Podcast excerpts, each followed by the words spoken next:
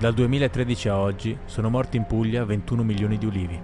È la più grande epidemia delle piante al mondo e continua ad avanzare nel silenzio generale.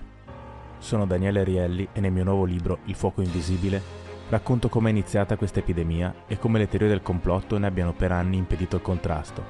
Racconto la vita degli scienziati che hanno scoperto la malattia e sono stati accusati di averla diffusa. Racconto gli sforzi di chi lotta ogni giorno per rendere di nuovo possibile far crescere gli ulivi racconto i segreti di un'industria sconosciuta, quella dell'olio, e indago il legame della mia famiglia e di tante altre famiglie pugliesi con gli alberi simbolo del Mediterraneo. Il fuoco invisibile è un libro su un disastro naturale, ma anche e soprattutto sulla capacità delle storie di guidarci e ingannarci. Il fuoco invisibile è in libreria dal 28 marzo. Nella descrizione trovi le date del tour che mi porterà a presentarlo in molte città d'Italia. E ora una nuova puntata di PDR. Buon ascolto. Ciao Luca e benvenuto al podcast.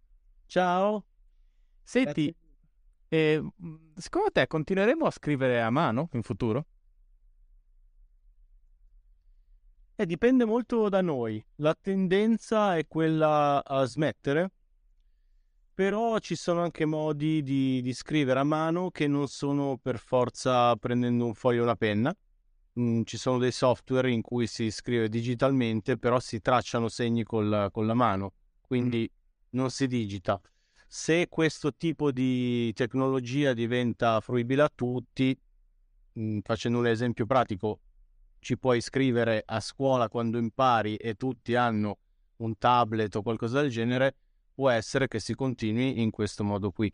Eh, spariscono, diciamo, delle, delle questioni pratiche legate agli, agli, strumenti usati una volta e se vengono sostituiti con strumenti nuovi, ma il gesto e la, la, gestualità, il percorso che si fa per scrivere in corsivo, ad esempio, per un bambino è lo stesso. Senti, eh, tu sei un esperto di questa cosa, la pratichi, le insegni.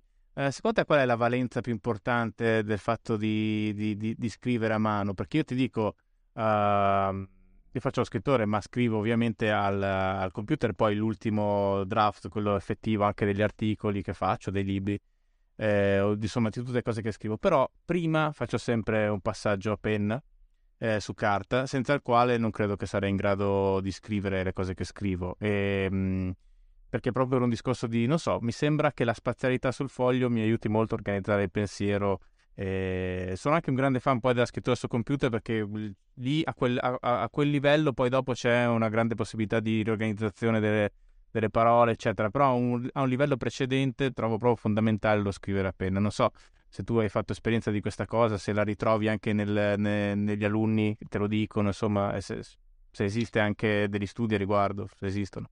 Allora, non mi stupisce che tu mi dica che, che hai bisogno di fissare a penna delle cose e poi usi l'ipertesto, che è quello della scrittura con la tastiera perché è giusto che sia così in realtà. Mm, prima di tutto una cosa non esclude l'altra. Io non è che sono un nostalgico, anzi, mi piace la tecnologia. Però noi siamo fatti ancora di carne e ossa e di un cervello che dice eh, cosa fare i nostri arti. Quindi, senza voler fare l'esperto che non sono, però questo lo dicono persone mm, molto più preparate di me, si attivano comunque delle sinapsi tra il cervello e la mano eh, che rendono possibile questa magia, pensa a un bambino, di eh, pensare a una forma, questa forma corrisponde a un suono, questo suono corrisponde ehm, a una lettera che è messa vicino ad altre lettere, fa una parola e tante parole fanno un concetto, un messaggio, è un superpotere e gli esseri umani l'hanno acquisito in uh, migliaia di anni e noi lo stiamo perdendo in uh, una manciata di anni. Mm. E quello che mi dici tu è la parte, diciamo, uh, cognitiva. Beh, banalmente, insomma, quelli della mia generazione, io sono in classe 78, quindi ovviamente prendevo appunti con la penna, mentre prendevo appunti quando studiavo, quelle volte che studiavo, eh, devo dirlo, eh, scrivere le cose eh, principali di quello che leggevo, quello che valeva la pena fissare, eh, mi aiutava appunto a memorizzarle, ma anche a capirle, a interiorizzarle. Quindi ti faccio un esempio che ho scoperto scrivendo il libro. Io sapevo che c'era questo signore, questo Aquino da York, di cui avevo visto documenti eh, andando a York, proprio che è una città dell'Inghilterra molto, insomma, dalla presenza medievale di, uh, di costruzioni, ma anche proprio sono custoditi lì dei manoscritti antichi, con la scrittura di Carlo Magno. Quello che non sapevo è che questo signore ah, non, aveva, non si era occupato soltanto di creare una scrittura per l'impero di Carlo Magno, ma si, si era occupato proprio di una riforma eh, nell'estetica, ma anche nella forma della scrittura. Cioè i documenti erano scritti male, pieni di errori, la gente scriveva male. Mm-hmm. E lui ha messo in relazione la comprensione dei testi, quindi anche il, il livello di, diciamo che quello che determina il livello culturale medio, uh-huh. non solo di chi ne aveva accesso, stiamo parlando dell'Ottocento d.C., eh, con, eh, con, la scrittura, il fatto che si scrivesse correttamente, sia come forma, perché non c'erano le font, quindi certo. c'erano di scrittura, quindi anche la forma, scrivere bene, e scrivere bene correttamente, grammaticalmente. Nel momento in cui questa cosa ehm, viene a mancare, probabilmente mi viene da fare un'associazione con questo, facendo un grosso salto eh, spazio-temporale, eh, con i giorni nostri, in cui la, l'analfabetismo funzionale è altissimo, mm. probabilmente perché la gente non scrive più. E forse anche perché non scrive a mano, perché c'è, un, c'è qualcosa di più nello scrivere a mano nell'elaborare i concetti. Noi abbiamo quasi spesso, anche nelle opinioni altrui, e, è ovvio che non puoi non parlare dei social, non so se tu l'hai notato, forse l'hai notato molto più di me, ma ti sembra che le opinioni altrui siano pezzettini de- delle opinioni della gente, chi scrive un commento, sembra che metta dei pezzettini di cose già lette e uh, formulate da altri. Mm-hmm che hanno la sua narrazione, però è molto confusa perché viene da pensieri di altri, non è un, un vero e proprio pensiero con un capo e una coda. Sì, in più, guarda, quello che noto io sui social, secondo me, sono molto spersonalizzanti per tanti motivi. Uno, questo che dici tu, l'altro è che uh, le persone vengono giudicate, sia attaccate, ma poi anche alle volte idolatrate, uh, con questo schermo di mezzo, per cui è come se non fossero veramente delle persone. C'è proprio, uh, manca um, quella dimensione um, di, di, contatto personale, capito, che ti permette di, met- di considerare una persona una persona, no? E questo ha degli effetti, a parte estremizzanti, ma poi anche, anche alienanti un po', no? Quindi um, le persone dicono online cose che non direbbero mai dal vivo, ad esempio, eccetera. E, e, il pensiero rimane spesso e volentieri, secondo me, anche su una superficie, anche per questo motivo, no? E, e, e l'altra cosa l'altra cosa secondo me notevole, ce ne sono tante, ma una cosa che a me colpisce particolarmente è che in un ambiente dove così, ci sono così tante parole, ehm, diventano quasi delle onde statistiche, cioè perdono la loro, la loro dignità individuale, perché tu nel momento in cui accedi a internet e social in particolare, ma è come se tutte le parole fossero già là dentro ed è fosse del tutto irrilevante chi le ha, chi le ha pronunciate in un certo senso sai che se, sarà, se c'è una polemica ci sarà qualcuno matematicamente che dice una cosa, matematicamente qualcuno che dice il suo contrario, e poi una piccola porzione più, ma anche quella matematicamente quasi calcolabile, che stigmatizzerà l'intero funzionamento della faccenda, no?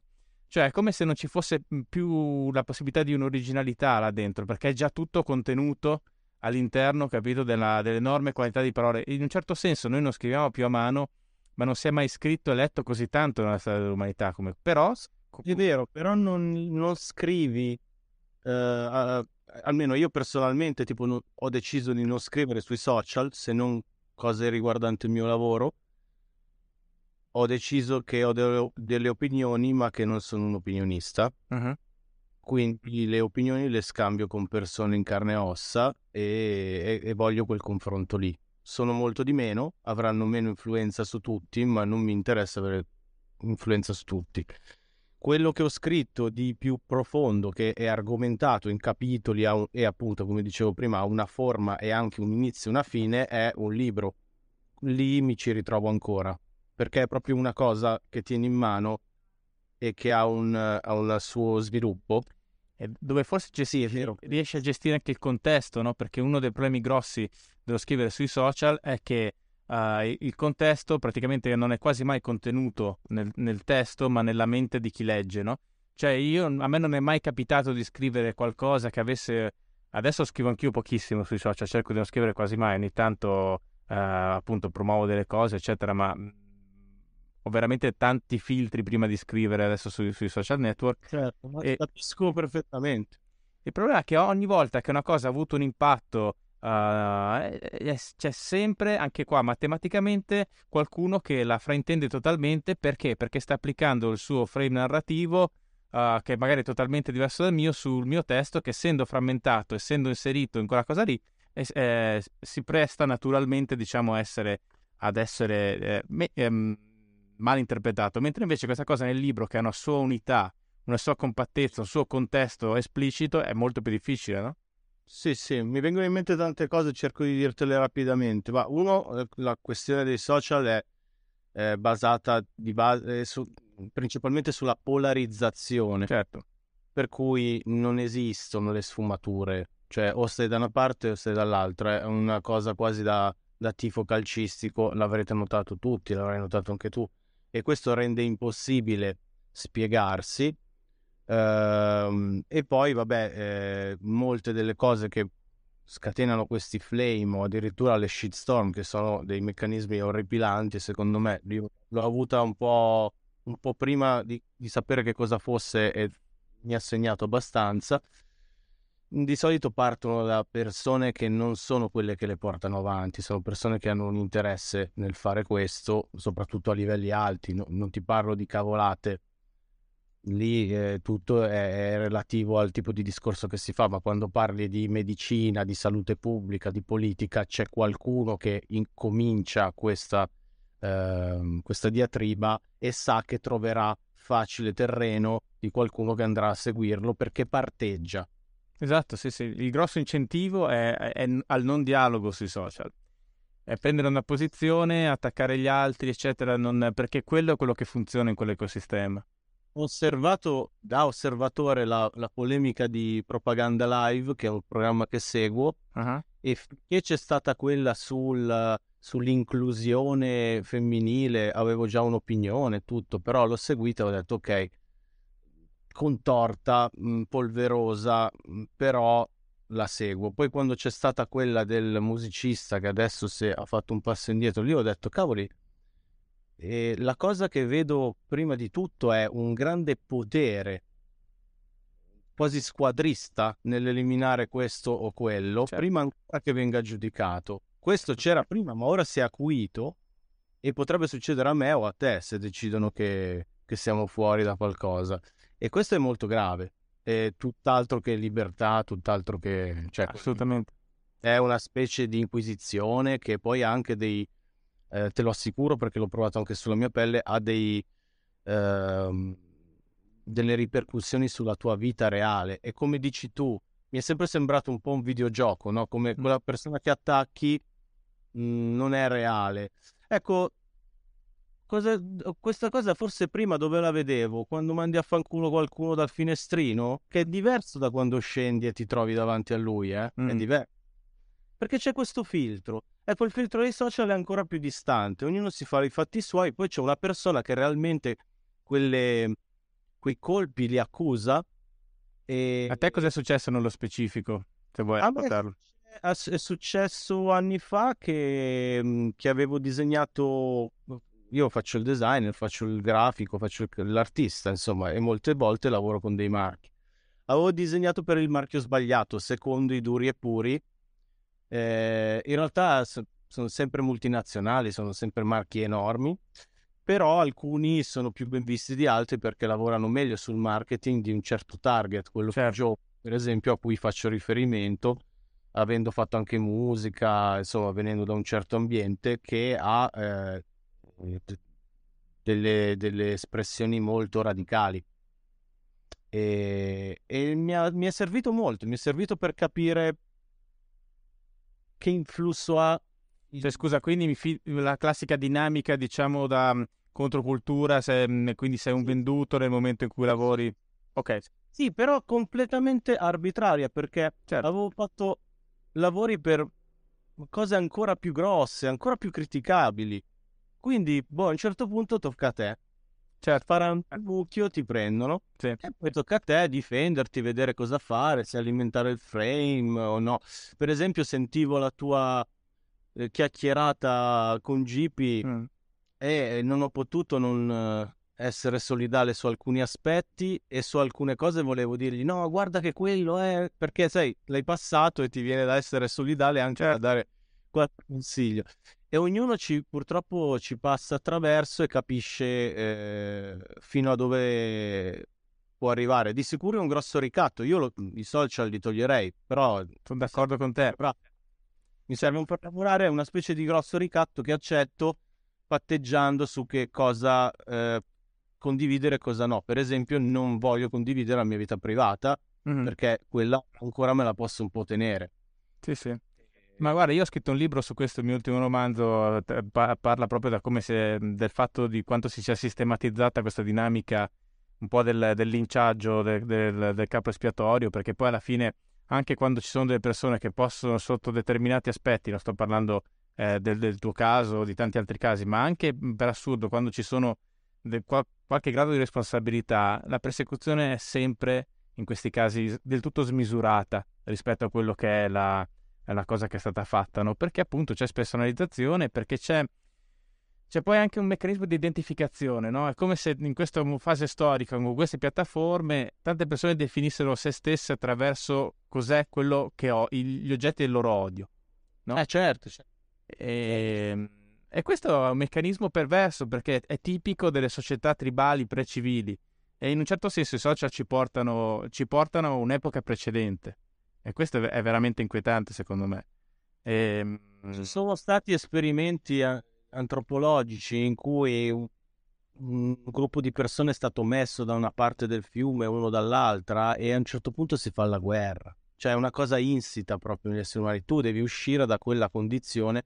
Civilizzarsi vuol dire proprio intenzionalmente uscire da questa Sì. condizione tribale che abbiamo dentro di noi, perché veniamo da lì. certo, Però ora è molto acuta. Io credo che ci sia una parte di noi che si sia, si sia completamente disumanizzata, almeno digitalmente. Poi magari gli incontri di persone non sono così. Però sono delle cose che non sono da, da essere umano civilizzato. Sono d'accordo. Poi un altro meccanismo su queste shitstorm è ehm, qu- qu- quanto ti, col- ti colpisce il- eh, una- un numero, un certo tipo di numeri. Cioè, nel senso, eh, adesso a, a un mio amico appena successa una cosa di questo genere e c'aveva, non so, 1500 commenti sotto, e di cui, non so, 1000 negativi, 500 positivi, però aveva 20.000 like. Però quei 20.000 like era come se non ci fossero. L'unica cosa che contavano erano i, i, i, i 1000 commenti negativi, no? Però in realtà stiamo rappo- parlando di un rapporto 1 a 20. Anzi, se ci metti anche commenti positivi, qualcosetta di più. Quindi tu hai 20 persone che sono d'accordo con te, uh, un, uh, una persona che è contraria, no? Adesso, se vogliamo anche applicare la logica del numero, che non è quella giusta, ma diciamo, facciamo per, fi- per un momento finta che sia quella cosa giusta, um, noi siamo ormai... Ehm, vediamo solo quelli negativi. È come i giornali quando scrivono ah, polemiche online. Ne parlavo con Luca Bizzarri quando è venuto qua. Poi vai a vedere, magari uno ha scritto una cosa, ha preso 100.000 retweet, eh, 50 sociopatici hanno scritto ah, eh, questa cosa non la puoi dire, eccetera, e il, quotidiano no, eh, riprende la cosa dicendo ah, eh, grande polemica online. Capito? C'è anche questa dinamica a vedere, cioè la, l'attacco eh, è molto più visibile della, del consenso. Sì, guarda, ti faccio questo esempio. Ho un mio amico che è un musicista, è andato a Sanremo. Magari non dico il nome, ma è facile capire chi è. E mi ha raccontato che quando è uscito, sai, questo Sanremo non è che era proprio festa, eh? lui entrava, usciva e poi c'erano tutte le misure di sicurezza. Quindi era strano no? essere così da soli, certo. poi fine certo. dell'elezione e doverti mettere in sicurezza quello che c'era è un telefono in mano, 100 messaggi dopo l'esibizione di lodi, cioè gente che diceva bravo, sì, sì. uno che gli cagava il cazzo. E lui, e lui ha letto subito quello. E certo. No, perché c'è qualcosa di perverso che ti porta a dire com'è che non piace anche a te? Perché non piace anche a te? E, e, e allora lì devi lavorare sul fatto che non solo non puoi piacere a tutti, ma anche che queste, questo ronzio, perché è una specie di brusio di sottofondo, eh, in realtà non ha molto non va preso troppo sul serio né quello positivo né quello Sono negativo. D'accordo. Quello negativo perché è uno che lo incontri e ti, gli dai una pacca sulla spalla, ci, ci, ci, parli. Molti fanno così, chiamano gli hater in studio e dicono ah, vediamo, dai, parliamone. Quindi escono no, ma è un grande, oh, ci ha tenuto a parlare con noi, perché è un meccanismo abbastanza... Sì, però il problema è che è un meccanismo, che questa cosa che, che va bene, dovessi ripeterla milioni di volte, la tua vita diventerebbe... No, cioè, non, ne, non ne puoi uscire, capito? È perché purtroppo c'è una presunzione, ci sono alcune cose che puoi capire solo quando ci passi attraverso, no? E tanta gente che, che, che commenta queste cose, eccetera, non ha fatto quel tipo di esperienza e, e, pensa, capito, che la sua visione sia assoluta, gli mancano dei pezzi della, della cosa. Comunque, sono d'accordo con te, non puoi piacere a tutti, questo va, e va benissimo questa cosa qua. Il problema è che oggi siamo raggiungibili eh, ovunque. Eh, come, come fare tuo questo concetto per vivere serenamente, perché di base invece l'atto di postare qualcosa eh, implica il giudizio degli altri. Quindi è come se tu glielo chiedessi e ovviamente ne avrai anche di negativi, quindi devi essere pronto a questa cosa. Io non lo so se sono tanto pronto. no, lo so, ma guarda, io capisco che cioè, uno ha diritto ad avere tutte le, le, opinioni che vuole. Non è detto che debba necessariamente venire ad esprimerti. Però, cioè, capito, considera anche per questo. Smetto di esprimerle eh, lì, però, sui social, perché non mi piace parlare con chiunque. Mi pia- soprattutto dopo la pandemia, in cui credo che a questo punto lo si può dire siamo peggiorati umanamente e voglio stare con le persone che mi piacciono, sempre di più. Quindi è, sempre più selettivo. io sto parlando con te perché ti conosco virtualmente, ovviamente, ma sento di poterti dire delle cose e vedo che siamo anche abbastanza d'accordo su alcune. Sì, sì. Uh, ma non devo per forza parlare con tutti eh, dei signor nessuno, ma non perché non sono nessuno nella vita, che non li conosco e, e, mettermi lì a intavolare una discussione, forse non farei neanche col mio migliore amico, profonde, così, ma in quel contesto lì. Che poi non arriva da nessuna parte, perché quel contesto lì non no. ti permette di, di, arrivare da nessuna parte. Alla... L'unica cosa, l'unica cosa che, che porta come risultato la discussione, il flame, lo sappiamo qual è, è di chi di questi flame vive di, di, delle solite cose e in, non è retorico e non è neanche banale ripeterlo di chi raccoglie i nostri dati, le nostre opinioni. Cioè, so, c'è gente che eh, cont- è contro i poteri forti e lo scrive sulla carta intestata dei poteri forti. Allora, questa è una cosa che a me ha, ha sempre colpito tantissimo, cioè uh, tutta questa... Mh, fascia di, di, militanti contemporanei che si occupano di tutta una serie di problemi nelle forme, nei modi e sulle piattaforme di multinazionali che hanno acquisito negli ultimi anni un potere incredibile e non tematizzano mai questa cosa. Cioè, gente che rompe le palle sulla riservatezza, sulla privacy su Facebook. Ma ti rendi conto? Sì, sì, cioè, è allucinante, è allucinante. Però è come se non vedessero, non volessero vedere questa cosa perché lo sanno perché è troppo fastidiosa, perché se gli togli anche quel giocattolo lì cosa fanno? Esatto, il discorso del giocattolo e il meccanismo di incentivi, ma io ti dico in passato, eh, insomma, chi mi segue da un po' di tempo lo sa, quindi adesso mi tocca anche ricordarlo, perché se no... libro allora a questo punto, eh? Leggerò il tuo libro, perché voglio capire come... Ma guarda, eh, così poi mi dici cosa ne pensi, mi fa, mi fa piacere. Però voglio dire, in passato anch'io ho fatto dei flame e, e sono cose, erano tutte cose che sentivo, se no non le avrei fatte. Non ho mai... Ecco, forse io mi sono fermato eh, nel momento in cui avevo capito come si faceva e potevo tranquillamente farlo anche quando non lo sentivo nel profondo. Perché poi, eh, una volta che capisci il meccanismo, eh, le persone che stanno su Facebook ehm, non capiscono quanto sia spersonalizzante per chi è dall'altra parte. Perché i comportamenti sono veramente prevedibili, no? Allora, io nel momento in cui ho capito questa cosa, eh, è stato uno dei, dei motivi che mi ha mi ha fatto smettere di scrivere in quel, in quel sistema lì, in quello, che, in quello, che, è sistema, perché veramente era, non era costruttivo e, e, mm, gli incentivi erano sbagliati, cioè tutto quello che ti ripagava era, era, era um, capito, creare conflitti, eccetera, e alle volte eh, il, il, conflitto non, non ce l'avevi. Ed è, va bene così, non è che bisogna sempre essere conflittuali, il conflitto bisogna, bisogna riservarlo per quando ti sembra veramente importante, no? Altrimenti eh, lo, lo, lo, svaluti anche, no?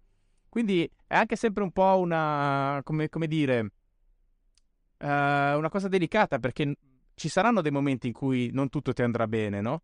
Però l'importante è non scivolare in questa sistematizzazione completa che ogni cosa deve diventare un flame, deve diventare un, posizionamento, dire quanto sono morale io, quanto sono delle bestie gli altri, eccetera, eccetera, perché è un meccanismo perverso, perverso. Ma soprattutto um, implica il fatto che la persona di cui stai parlando, che si suppone sia qualcuno che segui, qualcuno che ha un grosso seguito, un VIP, non lo so, che magari appunto non, non sono io, ma eh, magari esponenziale di quanto questa persona sia eh, sulla bocca di tutti o in vista, debba essere una specie di santo eh, a cui fare le pulci. Cioè, invece so, un essere umano è fatto di, ovviamente, no? di, di, di, aspetti positivi e negativi, di fallimenti, di successi. E, e sembra quasi che cerchino questo passo falso a tutti i costi perché il passo falso fa notizia e fa anche sentire bene un mediocre, diciamolo. Questo è il discorso. C'è da dire che c'è anche tanta frustrazione perché comunque uh, anche qua il discorso è delicato perché in, in, termini assoluti la nostra società non è manco così male come la si, la, la si dipinge, però è vero che a molte persone manca un senso di una direzione, uh, nel senso non sa uh, dove sarà da qua a 5-10 anni, se riuscirà a mantenere il suo standard di vita, eccetera, eccetera. Questo crea, crea tensione in termini assoluti siamo una società molto ricca, molto più ricca di come eravamo anche solo 50 anni fa, però chiaramente nella vita delle persone conta la direzione, no? il fatto di, uh, che, che questa un po' manchi, che ci sia dell'incertezza forte uh, sul futuro crea una frustrazione, ci sono anche de- degli elementi strutturali, no? però certo non è questo il modo di uscirne secondo me. Sì, credo anch'io. No, assolutamente. Io purtroppo con mio rammarico ho deciso che Guarda, Marico, alla fine sono contento di questa scelta, però ho deciso che se eh, avevo qualcosa di interessante da dire, eh, lo avrei detto nei contesti giusti. Io insegno a 20 persone, quelle 20 persone porteranno quel concetto altrove o com- quantomeno con sé nella vita. Credo che sia già un grosso privilegio poter condividere delle cose e impararne delle altre. Uh, ti faccio un esempio. Uh, lezione, no, è un, un, esame che stavo facendo, c'erano delle fotocopie da fare, una ragazza dice ma paghiamo già la retta e dobbiamo pagare anche le fotocopie, gli avevano chiesto dei soldi. E, spiccioli, però lei ha detto non lo trovo giusto. Un'altra si è alzata e ha detto no, infatti non è giusto, perdiamo una retta pazzesca, qui eh, addirittura le fotocopie, le fotocopie le fa la scuola.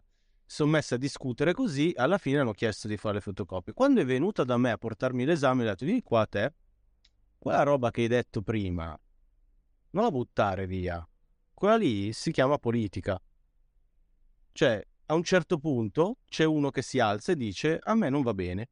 E si alza un altro, si alza un altro, si alza un altro e certe cose cambiano. Quindi quella volta lì le fotocopie le ha fatte la scuola. Immediatamente è cambiata, eh? Cioè è una, un'inezia. Però gli ho detto se tu quella cosa lì te la porti dietro, puoi essere una di quelle che cambiano le cose e credo che il, il, la possibilità che io ho avuto di dirglielo in quel momento potrebbe restarle in testa, perché anche a noi ci sono rimasti in testa degli insegnamenti che quando ci venivano impartiti magari sembravano così, niente di che, però magari poi diventano i capisaldi del tuo modo di agire, di pensare. Certo. E questa influenza qui ne sono abbastanza contento. Non rinuncio volentieri a, quel, a parlare a tutto il mondo e, e, dire la mia a tutti di come si dovrebbe fare, di come si dovrebbe vivere. Un libro, per esempio, è un buon compromesso, e quindi lo sai bene anche tu, perché uno, prima di tutto, lo sceglie. Non è che gli si trova scrollando davanti al suo pensiero. Certo. Non lo vuoi vedere, non lo compri. Se invece te lo consigliano, così c'è anche una rete di lettori e di persone che si consigliano i libri e quindi anche i contenuti e anche quindi il modo di pensare che eh, rende le persone migliori ed è un... Sì, è la storia del battito d'ali di farfalla, però forse meno invadente dei social, ma anche a livello qualitativo migliore. Sì, sì, sono d'accordo. Ehm, tra l'altro c'è, poi ci sono anche delle controtendenze positive, ad esempio forse verrà fuori che l'aspetto, eh, diciamo, mh, quello che è successo di positivo eh, col Covid, nonostante diciamo, le dimensioni della, della tragedia, è stato ad esempio che oggi rispetto a un anno fa si vendono molto più libri di catalogo eh, che non novità. Eh, quindi diciamo i libri hanno una vita più lunga, il che eh, crea diciamo tutto un ambiente um, più positivo anche per gli autori per investire di più sui libri, non fare dei libri a tirar via per averne uno che esce ogni anno, eh, tanto perché devi stare in libreria, stanno due settimane, poi la Feltrinelli li butta via, no? Eh, è successa questa cosa che con la pandemia alla fine eh, i canali che hanno funzionato sono quelli digitali e le librerie indipendenti. Le librerie diciamo di catena dove tutto funziona sulla novità ah, sono in una crisi pazzesca. Ora questa cosa qua... Sono completamente d'accordo con te. Mi, ha, mm, mi è piaciuto scrivere questo libro in tanto tempo, cioè pensarlo in 15 anni di workshop. Ho maturato delle cose. Poi a un certo punto si, alza quello alla fine di un workshop, la signora gli fa il, lo, il pippone finale, no? E, motivazionale. E qualcuno dice: oh, Queste cose dovresti scriverle eh, ma sono pigro. Eh. A un certo punto eh, io ho una casa editrice indipendente, quindi stiamo andando benissimo, te lo posso assicurare.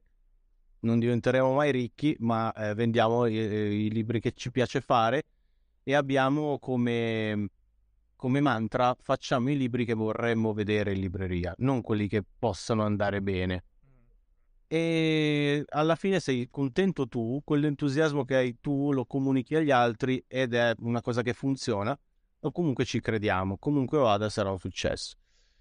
E non lo è stato sempre ovviamente, però il successo soprattutto è di dire, ma sai che volevo sto libro qui e l'ho fatto? E già questo è bellissimo. Poi il libro fa il suo viaggio, magari lo, qualcuno gli dà retta fra cinque anni, magari eh, va fuori catalogo, poi lo ristampiamo e, e c'è una nuova scoperta eh, perché le cose sono cicliche, quindi anche gli interessi dei lettori.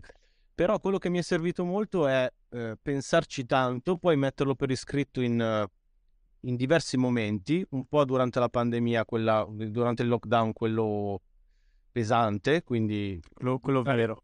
Buttare fuori con cose legate al...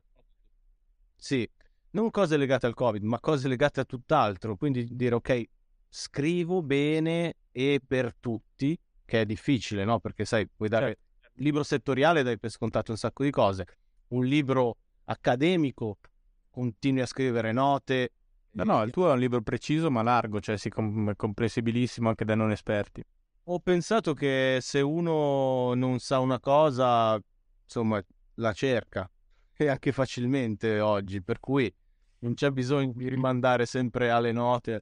E l'ho scritto con, eh, con, pensando appunto a questa ambivalenza su quello che era l'argomento specifico, un po' da geek, non dico nerd, ma dico geek, sulla calligrafia che poi parlava a tutti. Perché mi è capitato appunto di, l'ho citato anche nel libro, di stare con musicisti, con campioni mondiali di karate a fare dei lavori assieme e, le, e il maestro Dario Marchini, nove volte campione di, di karate, campione del mondo, quando mi ha visto scrivere mi ha detto quella roba lì che fai tu è karate. In che senso? È perché la stessa cosa è un gesto ripetuto continuamente che messo assieme crea un linguaggio e lui faceva i kata che sono calligrafia, sono gesti, movimenti che poi davanti a un avversario eh, hanno un'efficacia nell'attacco e nella difesa, suppongo. La scrittura crea il linguaggio, il linguaggio è, eh, nel caso mio ha un'estetica e anche un'efficacia nel contenuto. Sono, sono discipline, sono antiche e hanno tantissimi punti in comune, ma servono per capire qualcosa di più ampio rispetto a noi, alla nostra vita terrena, qualcosa di quasi spirituale o comunque che, che ci sfugge, senza passare per delle cose invece che non, purtroppo non sento mie come le spiegazioni che può dare una religione. Mm. Io come religione scrivo e capisco un sacco di cose, almeno ci credo e, e diventano mio, la mia guida. Senti, una cosa che dici è che è abbastanza inutile um, nella scrittura uh, disegnare sempre la stessa lettera perché c- c'è molto che si crea nella... l'importante nella calligrafia che si crea nel rapporto fra le lettere. È corretto? Beh, certo. Sì. Eh, una lettera una lettera che può essere questa S magari ha una forma diversa se prima ha una lettera diversa dalla O, uh-huh. quindi ha più spazio per, per uh, ampliarsi e nello stesso tempo deve stare uh, in armonia con la T. Certo. È questo, capito? Non cercare la lettera perfetta, ma cercare un, uno stile di lettera che poi si modifica a seconda delle situazioni. E anche qui, volendo trovare un parallelismo con la nostra vita di tutti i giorni, la spaziatura è creare un'armonia fra le lettere per cui si comprenda una parola ben leggibile, no?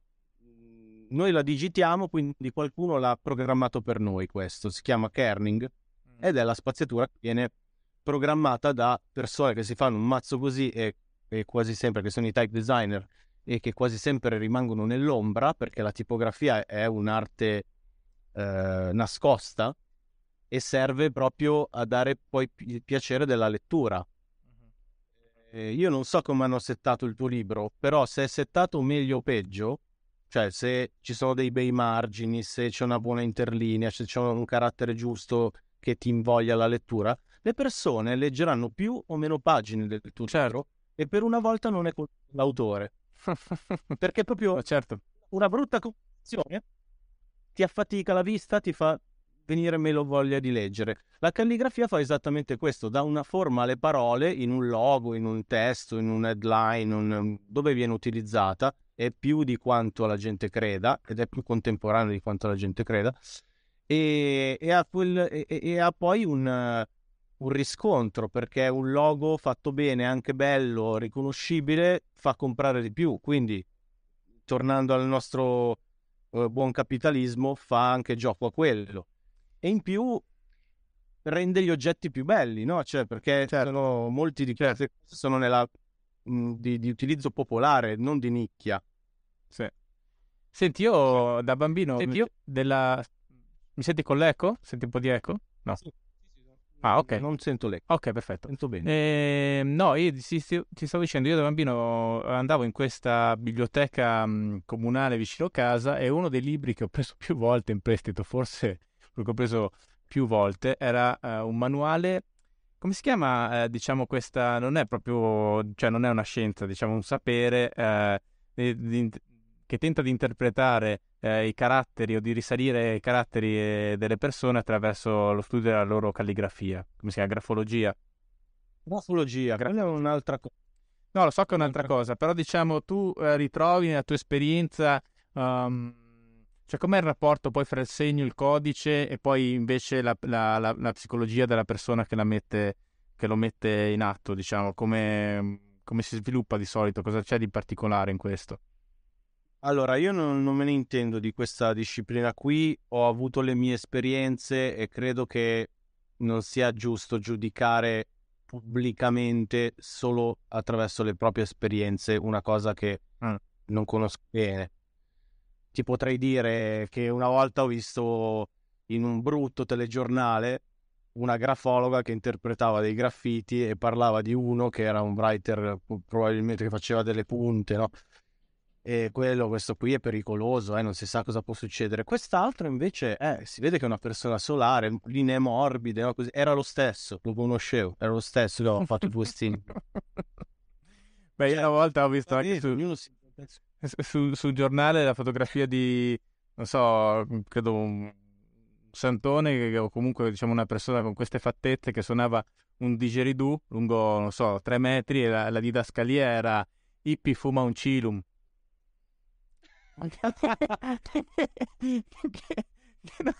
Che, non era male, diciamo.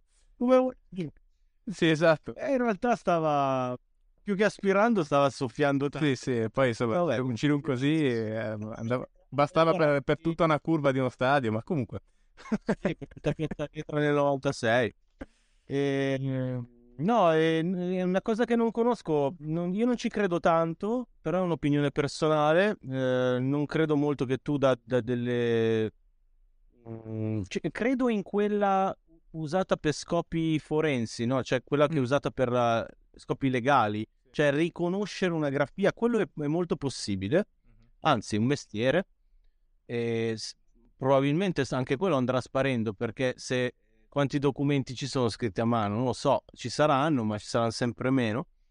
E io ho sempre scusami, pensato... il documento, ci pensavo l'altro giorno, il documento cartaceo che deve attestare qualcosa è proprio una tecnologia superata, cioè mentre sulla scrittura come eh, organizzazione di pensiero, come valore estetico, eccetera, possiamo parlarne, ne parliamo, secondo me c'è, c'è, eh, c'è molto ancora.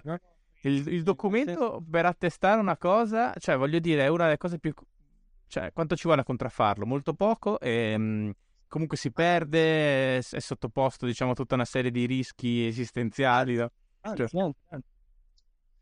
Eh, tenendo conto che tante persone scrivono malino, compilare una cosa ufficiale che non si capisce bene se, è scritto una A, una E, cioè, è ancora peggio e soprattutto non è funzionale, cioè da, genera molti più problemi rispetto a digitare.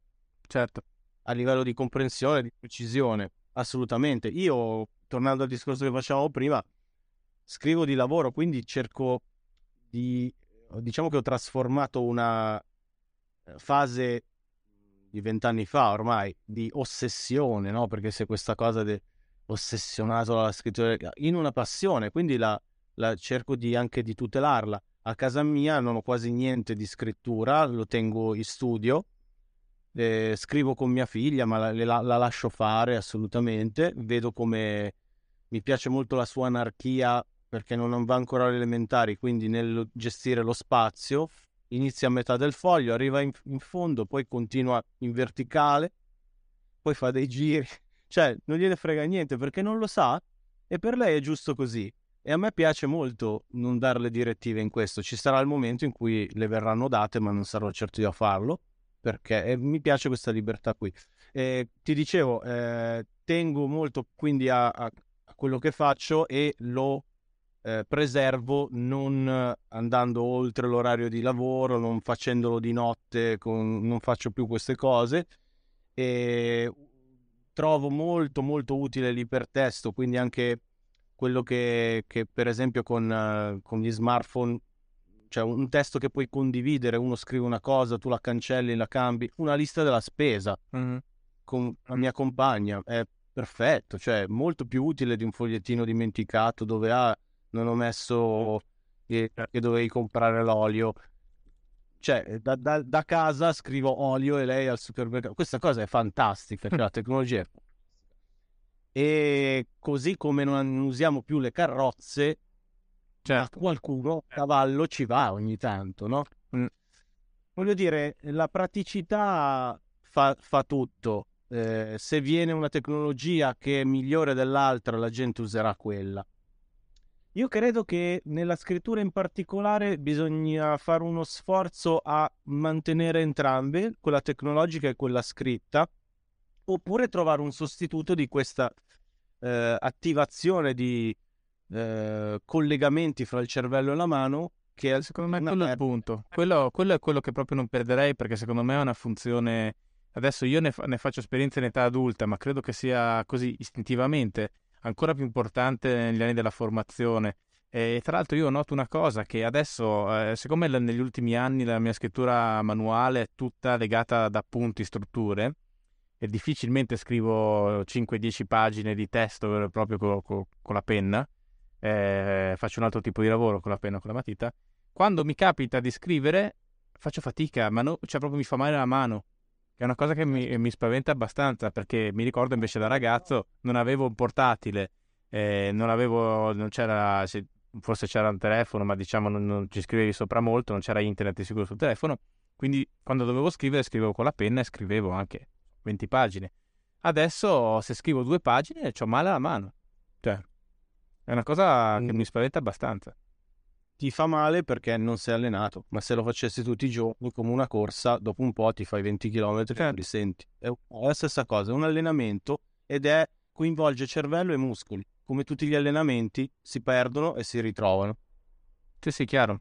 No, però la dice lunga su quanto un gesto che prima davamo per scontato, poi in realtà esce dalla routine e, e io credo di essere una persona che nella media contemporanea scrive anche abbastanza, perché ti ripeto, tutta una serie di impianti, di, di strutture le faccio comunque appena, però tipo di scrittura diversa, soprattutto non continuo, perché magari scrivo una frase, poi faccio delle righe, eccetera, non, non continuo a scrivere, capito, delle parole per delle pagine, eh, che è lì che poi... Sì, è funzionale a fissare dei concetti, a fissare sì, sì. Un, un, uno schema. Uh, la stessa cosa quando si dice se vuoi ti faccio un disegnino, Esatto, quella cosa lì. C'è un perché, dici. Cosa...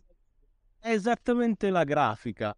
Sì. Cioè, mettere in maniera visiva un concetto che magari ti è troppo difficile o è più difficile da capire.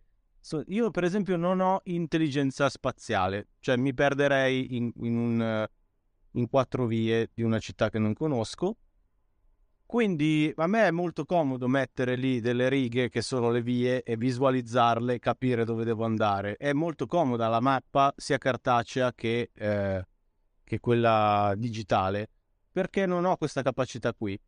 E così eh, i grafici hanno sempre eh, progettato sul... Io ho imparato così, mi hanno insegnato a fare così e mi hanno detto anche a bassa voce è meglio così. Nel senso che se tu progetti con la matita, i pensieri vengono, finiscono sulla carta sotto forma di eh, pittogramma, di, di, di, scrittura, di disegno e i, i pensieri che sono eh, non fatti di materia diventano materia. Quella materia poi viene sviluppata in un progetto. Eh, mi ricordo un mio professore di grafica che mi diceva disegnate a matita, scegliete la font, scegliete il, colore, scegliete il layout, fate un, un progetto con la matita, anche proprio abbozzato. Dopodiché prendete il computer e lo usate come un elettrodomestico. Qui c'è il rosso, qui c'è il formato, qui c'è il font, lo metti assieme, so già cosa devo fare. Se invece tu proge- mi diceva anche appunto questo, questo stesso professore, eh, voi non avete idea di quelli che non fanno progettazione a mano, poi si trovano che progettano a computer. Il computer, i software di grafica in particolare, offrono una quantità di, di possibilità che sono deletere se tu non hai le idee chiare. Vuoi un rosso? Quale rosso? Quale rosso? E stai lì a provarli tutti? Io quando facevo grafica avevo 5.000 lire in tasca, mi compravo due pantoni, che erano quelli che mi potevo comprare, e questo è il rosso. E ci pensavo bene prima di comprarlo, a quello che mi serviva, perché poi non potevo comprarmene un altro dopo un giorno. Certo, Era beh. tutto fisico, pensavi molto bene a questo e ti aiutava anche a progettare. Sì, sì. Un foglio, un foglio bello costava boh, anche, anche 5-10 mila lire, un foglio, uno Scheller, su cui facevamo le presentazioni e ti guardavi bene da sprecarlo. Certo. Beh, guarda, è un modo mh, diffuso di pensare, mh, di, di, approcciare l'arte, ma anche in genere la creatività, ehm, è quello di considerare le limitazioni come delle risorse. Cioè, spesso e volentieri avere delle limitazioni poi alla fine un, eh, rappresenta energia creativa, eh, che sembra paradossale perché noi viviamo in, un, in un'epoca dove appunto sei di massima abbondanza di, di strumenti e, e, di potenzialità, però alle volte mh, avere appunto delle cose non tanto nell'espressione dei concetti o delle libertà di espressione su cui io no, invece da questo punto di vista sono abbastanza radicale, secondo me deve essere il più ampia possibile, ma proprio in, in, in termini di potenzialità es- espressive alle volte dover fare necessariamente delle scelte in partenza poi rappresenta anche un, capito, un, un incentivo alla creatività per certi aspetti. Ci sono grafici che si limitano, autolimitano il numero di font da usare, il numero di co- palette di colori. Eh, io per esempio, io ascolto musica molto più in formato fisico come puoi vedere, però non è che mi sono tanto limitato però mi costringe a prendere un disco, metterlo lì, ascoltarlo, che è diverso da quando metto l'MP3 di sottofondo. Sono due, due cose diverse. L'esperienza fisica mi, mi, mi, obbliga a una qualità migliore perché se devo comprare un disco compro quello che mi piace fisico, no? Perché ci certo. spendo dei soldi, magari voglio anche che sia un'esperienza piacevole fisicamente, quindi um, disco bello che suona bene, con una bella copertina, un, una bella carta. Stessa roba sui libri. Cioè, vabbè, se, se, muoiono i libri fatti male, con la carta riciclata, stampati male, fai niente. Cioè, se devi leggere, puoi leggere un ebook, no? Se invece compri un libro di via dove c'è una qualità di stampa relativa alla carta che scegli, alla tecnica di stampa, un, una graphic novel, un, un fumetto che che, un fumetto, un, un, libro in generale che, che, che abbia eh, motivo di essere tenuto in mano per un'esperienza piacevole, quello ha motivo di esistere. Certo. E... Beh, io ad esempio ho questo problema con, con, i libri perché, specie quando vado in ferie o vado a lavorare in un, in un posto, eh, per me questo è un problema perché io ne ho sempre molti in lettura contemporaneamente, 10, 15, a volte anche di più. E in più ci sono degli, alcuni che penso se devo lavorare questo libro mi serve perché ho sui miei appunti, eh, delle sottolineature, delle cose. E quindi è sempre problematico, ma non ho mai preso in considerazione l'ipotesi di, de, di sostituirli col Kindle perché cioè, non c'è la fisicità. Io non, non, riesco a organizzare il pensiero col Kindle. Cioè, questo ha una serie di problemi logistici importanti, però. Nel senso, nessuno ci ha ordinato di sostituirli. Per adesso si possono usare entrambi e quindi deciderai quando ti è più funzionale usare il libro fisico perché ha le sottolineature e tutto e quando portarti in Kindle. No, ma eh. per dire sul Kindle si può comunque sottolineare, però sì, io ho notato la permanenza minore del, di quello che leggo, lo uso ogni tanto per dei paper scientifici, eh, soprattutto quando facevo più lavoro giornalistico, magari se avevo dei paper da leggere sull'argomento uh, che stavo affrontando usavo il Kindle, anzi il Kobo. Eh, però se no per il resto quando si, si parla proprio di, appunto, di libri, cioè di, di cose che, che, sono compiute in sé, lì io, cioè niente, li voglio fisici, c'è poco da fare. Sì, sì, ma poi per dire, adesso parlavamo di, di limitazioni. Sì, anche a me nel, nel, mio, nel mio lavoro di docente mi capita spesso, no? Mi, faccio un workshop e vedi che ne so, Stati Uniti, tu gli dici porta questa penna, questa cosa, e loro hanno una cosa, arrivano con 50 colori pennini così, poi gli dici fai una riga che è dritta e, e magari non riesco. Sono concentrati su un altro aspetto, non tutti ovviamente.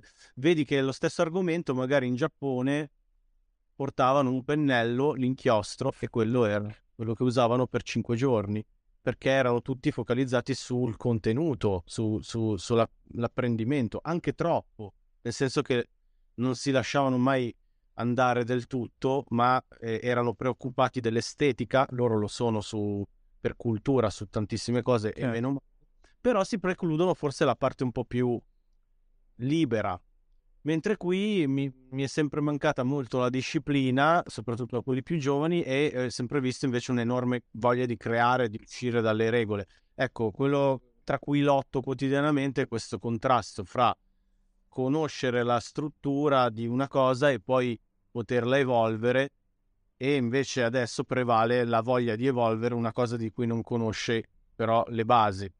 Mm.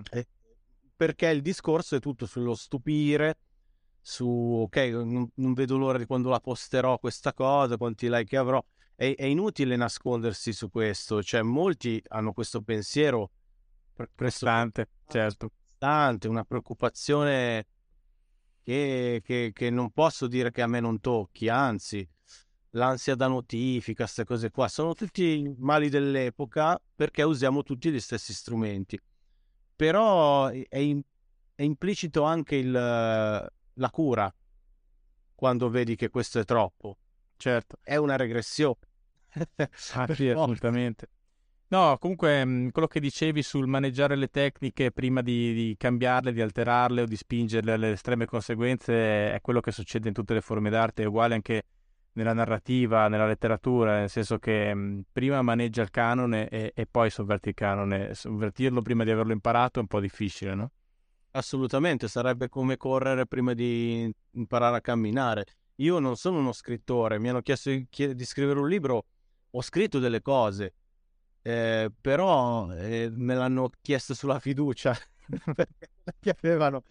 E, e questo mi ha, mi ha portato a dire ok, devo dare una forma ai miei pensieri, che non sono i lavori di calligrafia che faccio, ma sono dei pensieri. Quindi ho cercato di essere più lineare, più semplice possibile. Era inutile che cercassi di strafare o di fare il simpatico, di fare quello che ha delle idee fuori di testa quando non è il mio mestiere, non è che io faccia io sono stato con persone che studiavano eh, scrittura. Una mia ex ex fidanzata faceva la scuola Holden quando io scrivevo i testi rap e lei scriveva meglio e dicevo, vedi, questo si studia sta roba. Per cui io ho cercato semplicemente di mettere nero su bianco i miei pensieri nella maniera più lineare possibile e ho notato questa cosa, che mettendoli nero su bianco eh, li interiorizzavo, mi passava la paura di che mh, scrivere una cazzata, cosa penserà la gente. Dicevo, no, no, mi, mi torna, è proprio scritto lì, eh, lo posso rileggere e quel pensiero lì mi torna. Ma anche, per esempio, ho, ho amici che eh, ti sarà capitato, no, che quando d'impulso ti viene da rispondere a un brutto messaggio, brutta mail, sei incazzato, scrivi, non mandi. Sì, è meglio non mandare in quei casi.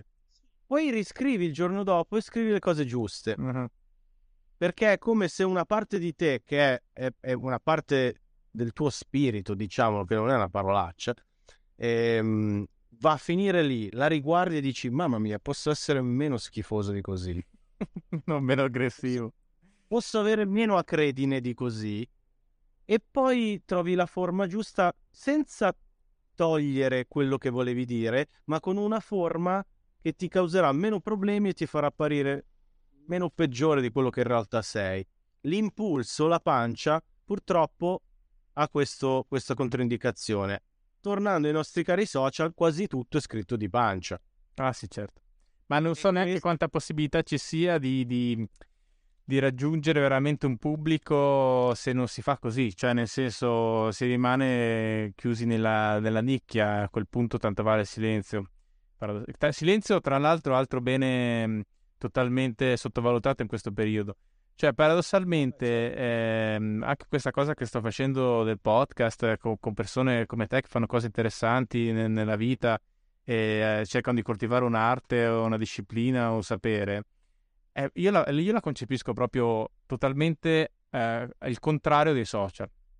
Cioè, nel senso, persone che parlano eh, eh, a fondo di, di una cosa a cui tengono e di cui sanno e, e questo secondo me è veramente mm, un po' un antidoto.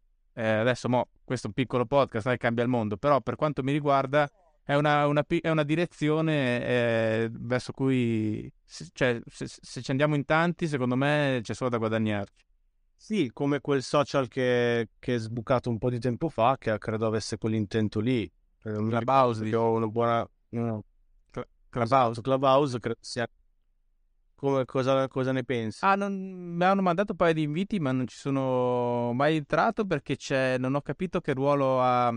Se fosse uno degli investitori è cinese, e io ho seri problemi con il uh, regime cinese, e poi comunque in generale non. Uh, um, cioè questa non permanenza della cosa uh, mi sembra anche tanto lavoro. Poi, cioè, nel senso, una cosa bella è anche che, che, quando c'è una bella conversazione può rimanere, qualcuno se la può risentire, può magari scoprirla dopo, dopo un po' di tempo, eccetera. E, e, questo è un po' un passo a metà fra, fra, il libro, che invece è molto più meditato, macerato, eccetera, e la conversazione estemporanea. Um, perché appunto quando parli de- de- delle cose di cui ti occupi c'è già una, una, macerazione precedente, però non sei ancora a quel livello invece che la cosa è scritta. Qua probabilmente in questi podcast ho detto anche delle cose magari su cui non sono poi del tutto d'accordo, perché è conversazione orale, no? Però è, un, certo. è, una, buona, è una, buona, media, diciamo, no? Eh, non hai ancora la, la, definitività del libro o di altri prodotti fatti, finiti, ma non è neanche quell'estemporaneità totale della, della, del discorso del bar, no?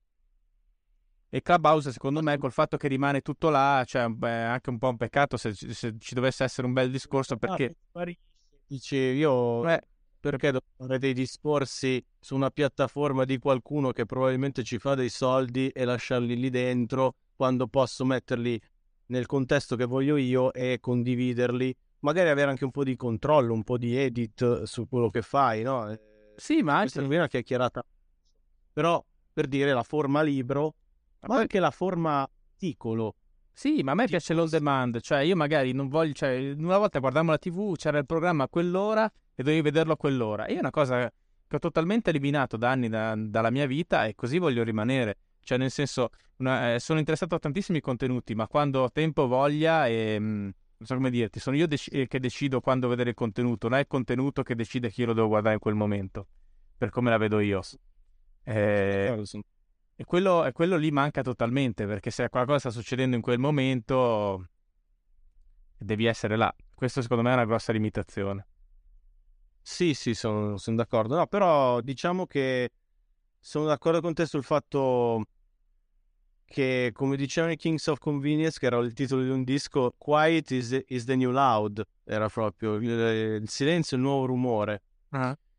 E non deve essere però una cosa più di tanto calcolata. Se tu ti senti di non, di non voler aderire al rumore, perché sei uno in genere che non vuole fare rumore, eh, parlo di qualsiasi cosa, eh, anche per esempio sulle, su questi flame, su queste notizie che poi diventano trend topic e sembra che non si parli d'altro. Io mi faccio un, un'opinione di cui sono d'accordo con me stesso dopo due giorni più o meno non subito, ho bisogno di un sacco. Una volta c'era qui c'è un, un, un posto uh, che, tenuto da Emergency e c'era un giorno c'era Gino Strada Saviano e, um, c'erano due ragazze molto giovani, 17 anni, che chiedono a Saviano: Ma noi con queste fake news, con, cioè, com'è che ci dobbiamo orientare? E lui ha dato un consiglio molto semplice, ma a cui forse non avevo, cioè, non l'avevo proprio interiorizzato bene. Io ho detto aspettate, cioè ad avere una vostra opinione, aspettate che un po' si che, che cali la parte quella sensazionalistica e spuntino le riflessioni, magari riflessioni di articoli di fondo, di gente che scrive seriamente, non che fa dei post o dei proclami o, o delle, eh, delle, sparate, ma che fa delle riflessioni.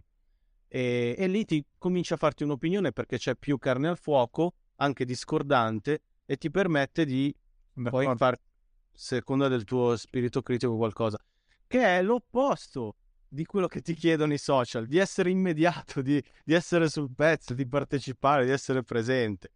Io ho deciso di estraniarmi da questa cosa perché non mi piace dire delle cose di getto perché il sistema me lo...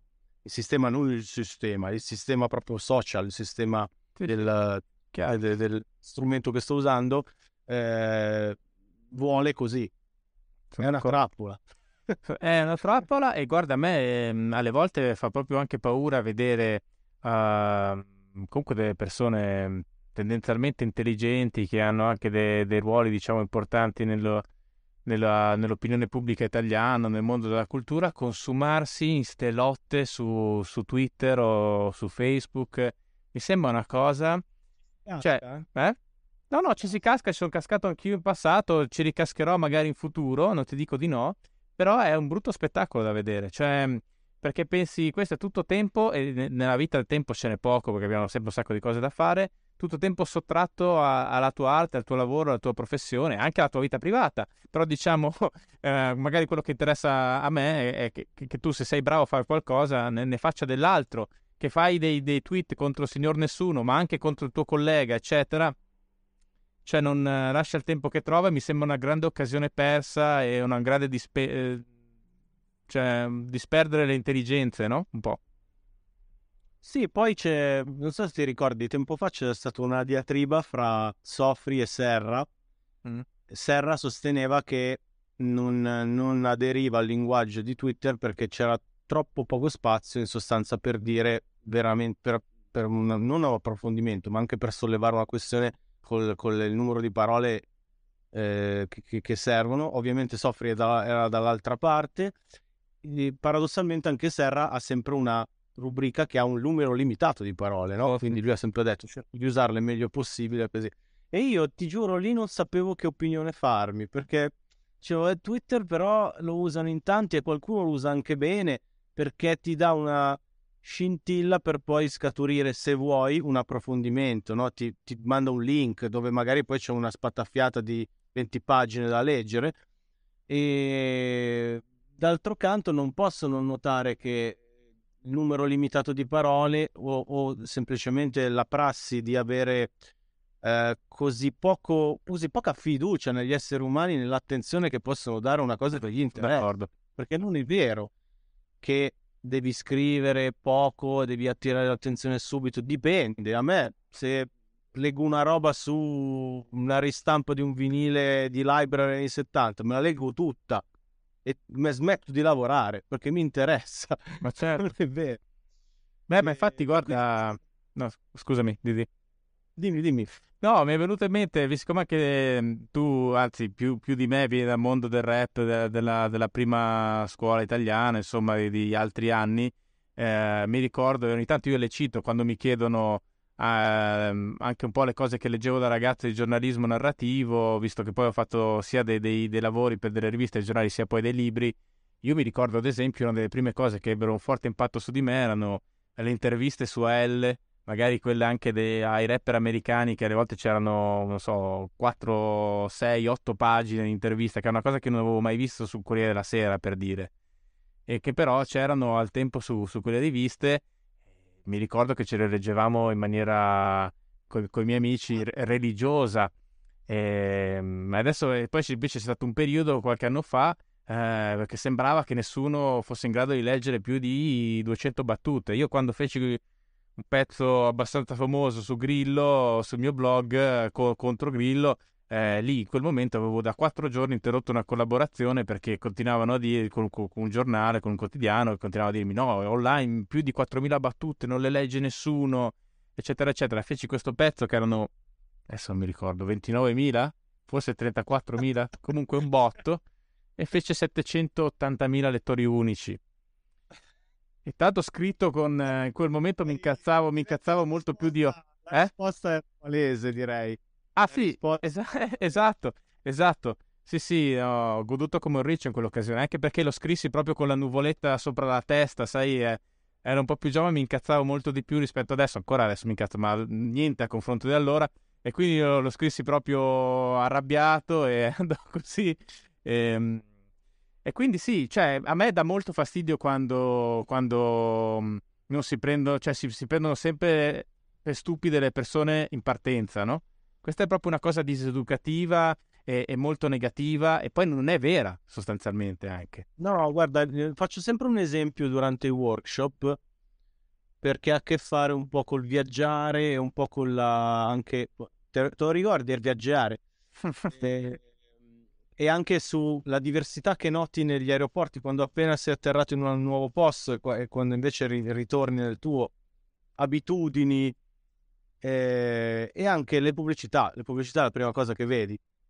Allora, una volta ero rimasto impressionato, compravo una rivista che si chiama Archive, molto bella, ra- eh, raccoglie le pubblicità migliori del mondo, non so se la fanno ancora, ma prima per un periodo l'ho comprata e vedevo queste pubblicità che dicevo wow, ma questa, ma cioè, ah, io non pensavo, questa è una figata, perché il, per arrivare a pubblicizzare un prodotto c'era dietro una storia fantastica, c'era l'utilizzo quindi di un copy molto bravo che creava una storia che la realizzava attraverso la migliore fotografia, la migliore grafica, addirittura scene che sembravano so, Gregory Crewdson, proprio sembravano delle scene di, di una serie di quelle fatte con i soldoni, cioè di Breaking Bad, dove dicevi ma che bello, ma cavoli, ma questa è una pubblicità. E, e all'inizio c'erano le bandierine dei paesi che avevano vinto i premi quel, quel mese, credo, non so, quel, uh-huh. quel... non c'era mai l'Italia. Quando c'era erano sempre pubblicità così. Non voglio adesso buttare merda, però ho detto in effetti io mi ricordo una volta che ero in Germania, c'era la pubblicità di una compagnia telefonica e c'era una ragazza con un piumino, il cappello, quindi fa freddo, è all'esterno e sta sorridendo mentre parla al telefono e tira su la bustina del tè con tutto il tè, un blocco ghiacciato. Ho detto, guarda questo per dirmi, anche semplice, dai, oh, ci si arriva, no? Ci sono arrivato io. Vuol dire che quella compagnia telefonica ha delle tariffe molto convenienti e questa sta parlando da talmente tanto tempo che gli si è ghiacciato.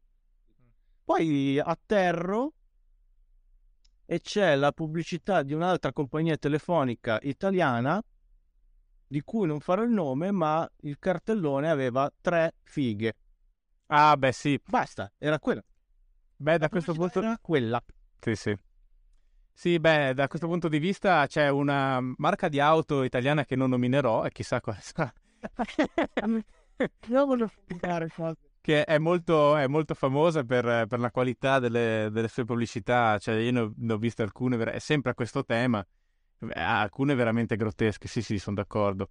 Eh, però, mh, poi invece, oggi, um, quanto tempo, quanto tempo e quante risorse ci sono uh, per, per, fare questo, questo, genere di lavori, anche mh, per quanto riguarda la calligrafia, i font, eccetera? Perché mi è venuto in mente, ho visto una mostra su Olivetti un paio d'anni fa qua a Roma, forse anche un po' di me, subito prima del Covid, e, ehm, dove fra, fra, le varie cose di, quella, di quell'avventura eh, incredibile eh, c'era una parte che parlava de, di un font che a un certo punto hanno creato per, uh, per, per i computer Olivetti, no? e credo, non so se veniva usato in parte anche per la comunicazione.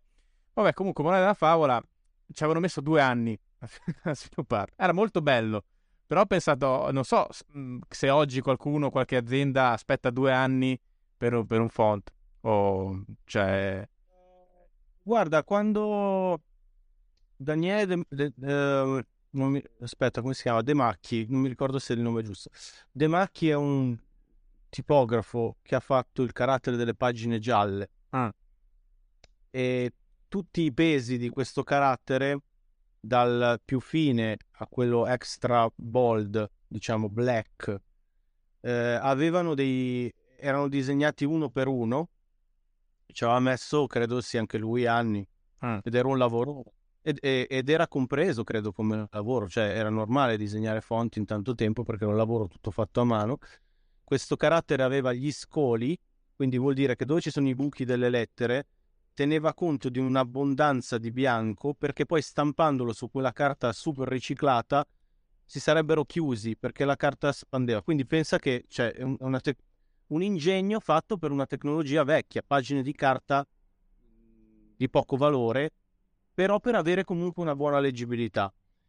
Ora, eh, passare da un carattere extra light, extra bold, ci sono una cosa che si chiama multiple master nei, nei software, cioè ti consente di disegnare tre pesi intermedi e questa tecnologia sarà già andata avanti eh, mentre io sto parlando proprio. ok.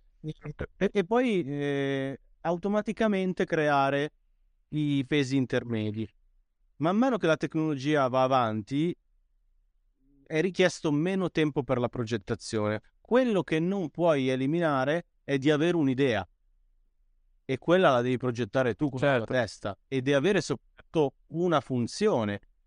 Eh, ci sono un sacco di, di, di, grafici, di type designer così che si parlano addosso, che si disegnano addosso, mm. come i musicisti del prog, è presente? Bravissimi, però so, suonano, suonano, suonano perché sono bravi. Mm. Sì, ma poi ci sono, oh, ci sono anch'io che ascolto. Sì. Capisci? Sì, questo, cose... questo, succede anche in letteratura in realtà. Fare le cose anche perché c'è una necessità, non solo perché c'è la possibilità. Certo. E quindi questo tocca tutto quello che la tecnologia va a inficiare. Scrivi qualcosa perché c'è qualcosa da dire, non perché è un contenitore da riempire. È un po' sempre così, è sempre stato così. Sulla questione invece più pratica, più commerciale, eh, sì, è vero che devi lottare con dei tempi che, che sono molto più rapidi. Eh, mi capita anche di dire di no, quando magari la roba è per ieri eh, no, mi dispiace, ci vuole il tempo che l'inchiostro si asciughi, così.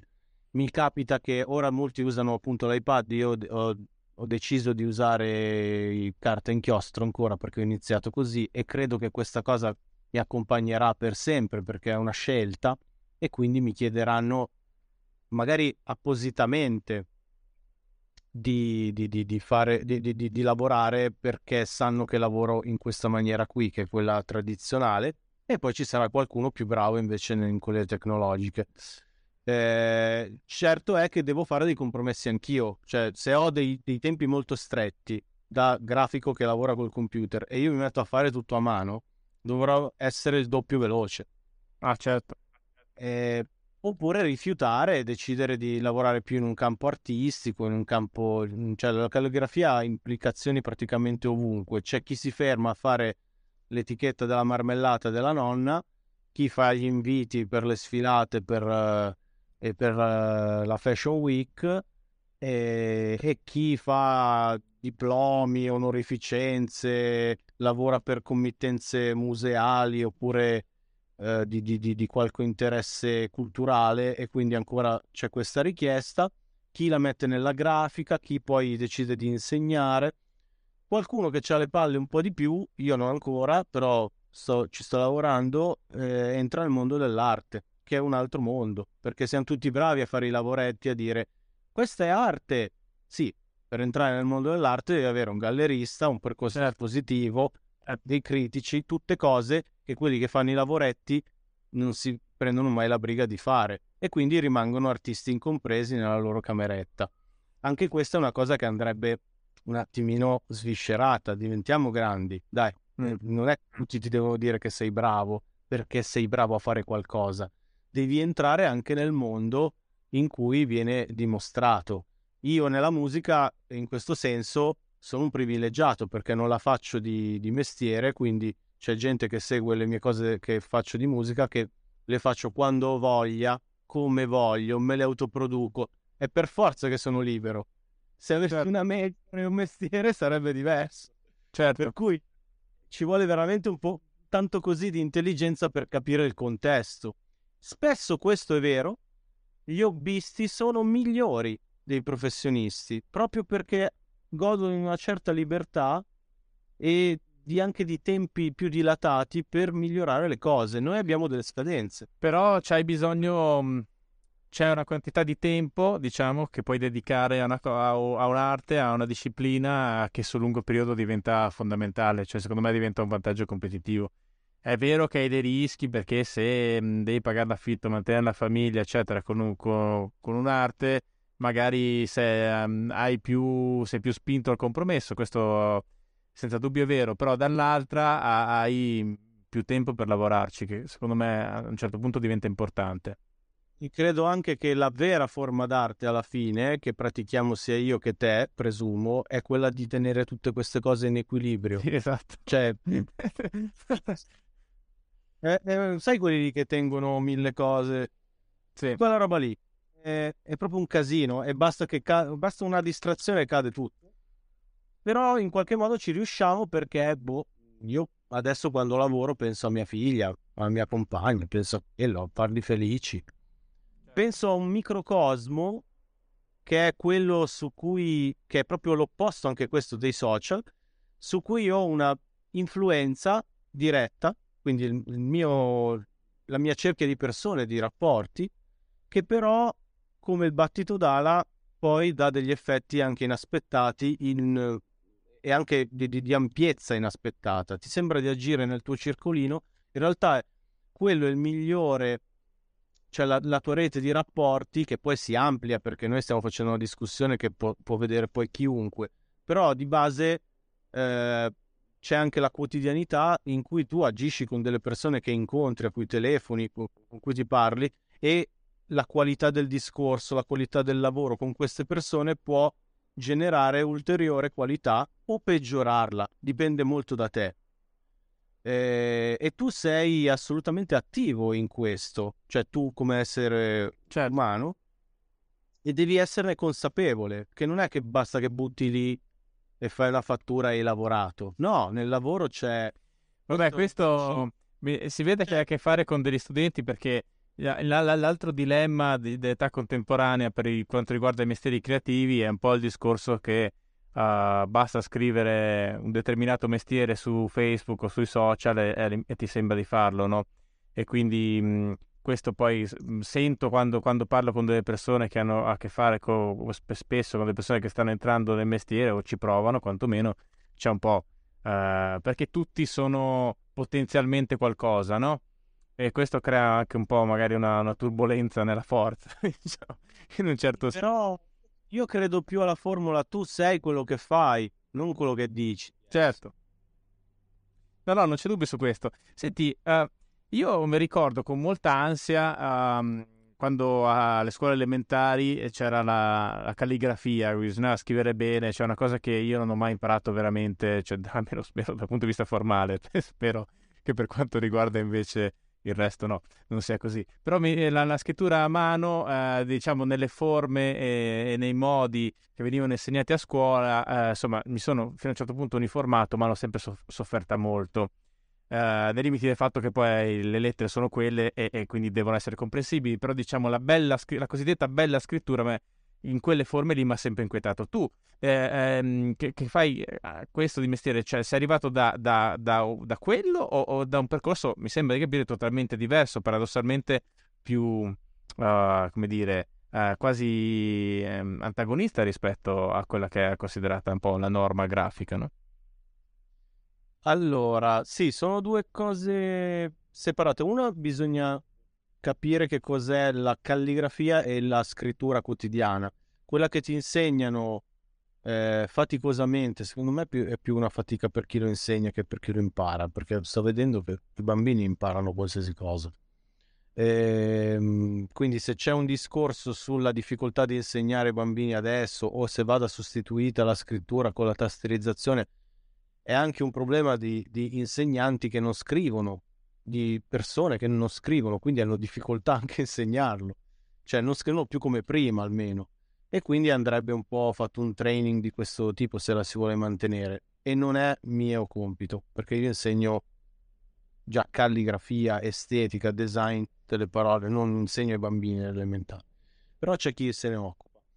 Eh, quello che ti insegnavano era una, una forma da dare alle parole che viene da una forma ben più complessa, fatta con il pennino, per cui a noi ci è andata abbastanza bene perché ci hanno dato in mano una matita e una biro, se no eh, eravamo bambini di sei anni con l'inchiostro e il calamaio. Era ancora più difficile. Però era possibile, tutti credevano in questa cosa, con eh, una certa mm, posizione forte, però eh, ci hanno imposto anche di imparare la matematica, la geografia, e non è che abbiamo detto, ah che fatica, sì, fatica, studi, fai fatica un po' per tutto. Quello... Oh, d'accordo, la... però io lo percepivo... Mm. Ah, scusa, ma... Non era quella di, di, farti scrivere benissimo, era attraverso questo modello che ti, ti, che ti davano di scrivere in maniera comprensibile e di aderire a un codice. Tutti usavano quel modello e tutti lo capivano se tu ti metti a scrivere i tuoi articoli con un font gotico, no, ma poi su questo guarda, sono totalmente d'accordo, infatti lo, lo, accennavo anche prima, è chiaro che questa cosa appartiene a un codice e il senso della scrittura è che sia comprensibile da altri esseri umani, altrimenti è eh, onanismo, no? E su questo siamo d'accordo. Però ecco, diciamo, nella, nell'estremizzare questo canone eh, delle regole molto rigide, io questa cosa ti giuro, no, da bambino l'ho sempre sofferta molto ma non che la serie che era una vittima. E ti dico che poi col seno di poi ci, eh, ci rido perché fa parte della mia personalità. Ma quando mi metti troppo dentro uno schema troppo rigido che devo assolutamente. Uh, tutte le cose che vengono fatte dagli esseri umani devono essere uguali, fra cui le mie, questa cosa eh, io caratterialmente l'ho sempre subita abbastanza. E, e mi sono sempre ri- ribellato più che subito, quindi da un certo punto di vista è anche uno stimolo, eh. Eh, l'ho sempre vissuta come uno stimolo, mai come una cosa che diciamo mi hanno traumatizzato. Cioè, sti cazzi. Però... No, sono abbastanza ribelle. Però ti posso dire che questo modello qua, ecco. Ecco, questo modello qui. Sì, esatto, esattamente. Fa schifo. Eh, infatti, eh, mi, mi pareva.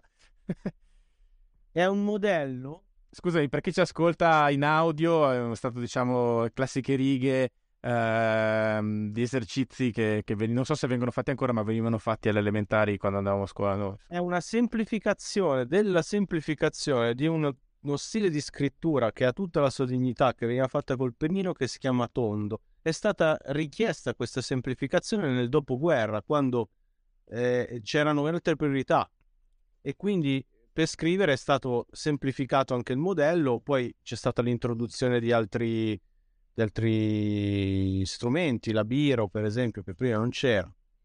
E, ehm, e questo modello è rimasto per un po' di tempo. Questo modello non favorisce il corsivo, quindi non favorisce il, la scrittura senza staccare la penna, quindi quella che ti serve per gli appunti, per essere veloce. Certo.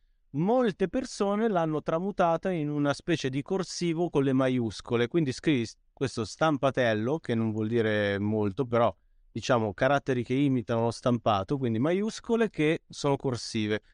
Proprio la negazione, cioè questo è un po' un ossimoro. Eh, la soluzione è avere adesso questo non si vede nel video, ma è un italico, è una, un italico fatto con questo con la stilografica e si può fare anche con la... No, no, la... nel video si vede, nell'audio non si vede, però sì. Nell'audio non si vede e lo spiego, però vabbè, per molti sarà comunque... Eh, insomma, materia non molto masticabile, però vi assicuro, se si cambia questo modello eh, è anche più facile scrivere, solo che se ne deve occupare non io, se ne deve occupare Ministero delle Istruzioni, non so. E, e, devono avere soprattutto voglia e crederci, capisci? Se no le cose muoiono. È normale che sia così. Io continuerò a fare questo lavoro qui, però eh, a, in questo frangente parliamo di scrittura quotidiana, parliamo di qualcuno, eh, come scrivo all'inizio del libro, no? Se parte il libro dicendo avete mai guardato il guestbook in un albergo o fuori da una mostra? non si capisce la A, la E, c'è la, l'indirizzo mail. A cosa serve se scrivi un indirizzo mail che non si capisce? Non scrivere. Cioè, vuol dire che hai perso la capacità di comunicare attraverso le lettere. Amen, pace, digli alla signora che non lasci mail, però le mandi la mail. Trova un'altra cosa. Quella roba l'hai persa. Uh-huh. E non è colpa tua, capisci? Non è perché non scrivi in corsivo inglese o in gotico che allora non sai scrivere. Non sai scrivere proprio per comunicare e io nel mio ovviamente ho capito attraverso varie fasi che quel modello non andava bene, quindi lo cambiavo autonomamente e ho capito che nessuno mi aveva seguito in questo cambiamento. Loro ti danno una scrittura e vengo un altro capitolo che inizia che il titolo è eh, Scrivi come un bambino. Ora, ci sono tante cose che ti vengono insegnate in una maniera, prima giustamente per le capacità cognitive che hai quando sei bambino, sono semplici, poi diventano, man mano che gli studi vanno avanti, sono sempre le stesse cose ma più complesse e più approfondite, più stratificate. La scrittura l'hanno lasciata lì. Quindi si suppone che tu da solo, con la crescita, debba prendere questo modello qui che fa un po' ridere no? da, da bambini, si dice no? scrittura da bambini, e renderlo adulto. Mm-hmm. Ma con quali strumenti? La, la tecnologia ha fatto il resto. Era un casino, scriviamo tutti male, basta. Anche se secondo me sul guestbook c'è anche una componente um, psicologica perché è un testo aperto che non sai mai chi leggerà e quindi uno dice mette la mia mail, poi dopo chissà chi la prende. Ehm, no, è come quando... La cripta apposta. Sì, secondo me so, ci sono forme più o meno inconsce di criptazione. Um, sì. Vabbè, da considerare. Ecco, più psicologico, ecco. Eh, esatto, sì, sì, sì. Può essere, comunque non serve a niente scrivere eh, questo me, me, ne renderai conto. Diciamo. Ah, totalmente, totalmente. No, ma infatti, eh, cioè, appunto, eh, ribadendolo ulteriormente, cioè il senso della, della scrittura è un senso diciamo così, sociale, se non ha la capacità di farti comunicare, non serve niente. Anche le, le, le, le lettere che si vedono, il lettering si vede da, sul tuo libro, anche gli esemplari più complessi comunque non perdono mai la loro compressibilità. Ma quello che ti, che, che ti chiedevo prima era sostanzialmente, eh, invece di parlarmi un po' della tua esperienza da, da writer, cioè da um, quel tipo di scrittura uh, che hai praticato per un periodo, eh, co- come è nata e, e, poi come si è, evoluta in quello che fai ora, no? Quella eh, ovviamente non, non, non avevo nessun, uh, nessun presagio che, che sarebbe diventata qualcosa di più serio, però c'erano tutti, diciamo, i prodromi per pensare che avevo qualcosa di innato nel lasciare il segno nella scrittura. E mi ricordo, ehm, l'ho raccontato più volte perché la domanda come è iniziato è ovviamente una delle domande più che, che mi viene spesso fatta perché la curiosità ti porta a dire come mai fai questo mestiere qui. Eh, non è un mestiere che si sceglie più di tanto perché te lo devi un po' creare tu. Prima di tutto è emblematico il fatto che non ci sia un'abilitazione, non si studia calligrafia e ti diplomi in calligrafia, capisci? Uh-huh. Per cui questo vuol dire che lo possono fare tutti e è anche molto labile il momento in cui diventi un calligrafo o diventi un artista delle lettere. Cioè, mh, mm, tu puoi imparare delle tecniche e poi ne fai quello che vuoi. Quindi sono già tutti diversi. Ecco, tutti diversi è anche una cosa mh, mm, interessante. Io capisco il tuo discorso sul non voler a- avere imposto un modello e scrivere tutti uguali, però alla fine, siccome è molto personale la scrittura, non scrivono tutti uguali partono da un, uno stesso punto e poi vanno tutti in direzioni diverse. Ah, ma questo a me va benissimo, cioè nel senso io non ho nessun problema col fatto che la scrittura debba essere comprensibile, riconoscibile e deve, deve svolgere la sua funzione. Però molti pro- avevo molti problemi a quell'età che se la righetta deve essere lunga esattamente così con la, se comunque si capisce che è una A, che è una F, hai capito? Questo... Eri già la polemica funzionale. Sì, guarda. Cioè, la polemica sul, sul, dire ok, basta che si capisce e non voglio fare la stanghetta alta così. E questo cioè, tiene già un certo senso critico. Esatto. quindi... No, eh, diciamo era un, un già uh, delimitare un certo spazio di, di, autonomia, chiamala creativa o comunque individuale di, di, di pensiero che, a cui credo che di aver sempre tenuto e quindi probabilmente questa è stata una delle prime manifestazioni. Quando insegno calligrafia do sempre tante opzioni, cioè dico sempre questo qui è il mio punto di partenza. Una scrittura che ha 800 anni, quindi l'hanno fatta in tanti e si è sviluppata in tanti modi, è impossibile darne un modello unico. Ragiona e poi trova il tuo modo. E parlavamo prima di relazione dei glifi fra di loro. È chiaro che io ti do una proporzione, quindi c'è la P che ha la stanghetta, la discendente si chiama, lunga così, storicamente è così, questa è la proporzione. Come nella, nella, nella grafica molto spesso si usano delle proporzioni auree perché è meglio partire da una cosa che già funziona e poi magari metterla in discussione, ne parlavamo prima. Però gli dico anche, sì, ma se dopo hai bisogno di una riga di scrittura successiva molto vicina, la accorci se non hai niente sotto lo allunghi, cioè usa la testa. La mm. libertà viene dalla, dalla conoscenza di, una, di, un modello imposto e poi eh, è, è molto bello poterlo trasformare. E la scrittura è una delle cose per antonomasia che si è sempre trasformata, ha sempre seguito i gusti che derivano dall'architettura, che poi fanno derivare quelli del, di quello che oggi chiamiamo design, ma era so che forma e che decorazioni ha un mobile, ha un tavolo e quindi anche che forma e che decorazioni ha la scrittura. In periodi più barocchi la scrittura era barocca, era ricca certo. di, di, decorazioni. In periodi più razionalisti eh, nel Novecento la, la, forma di architettura eh, moderna era il grattacielo e si usavano caratteri senza grazie, i bastoni, l'elvetica, no? che è già una cosa di fine Ottocento.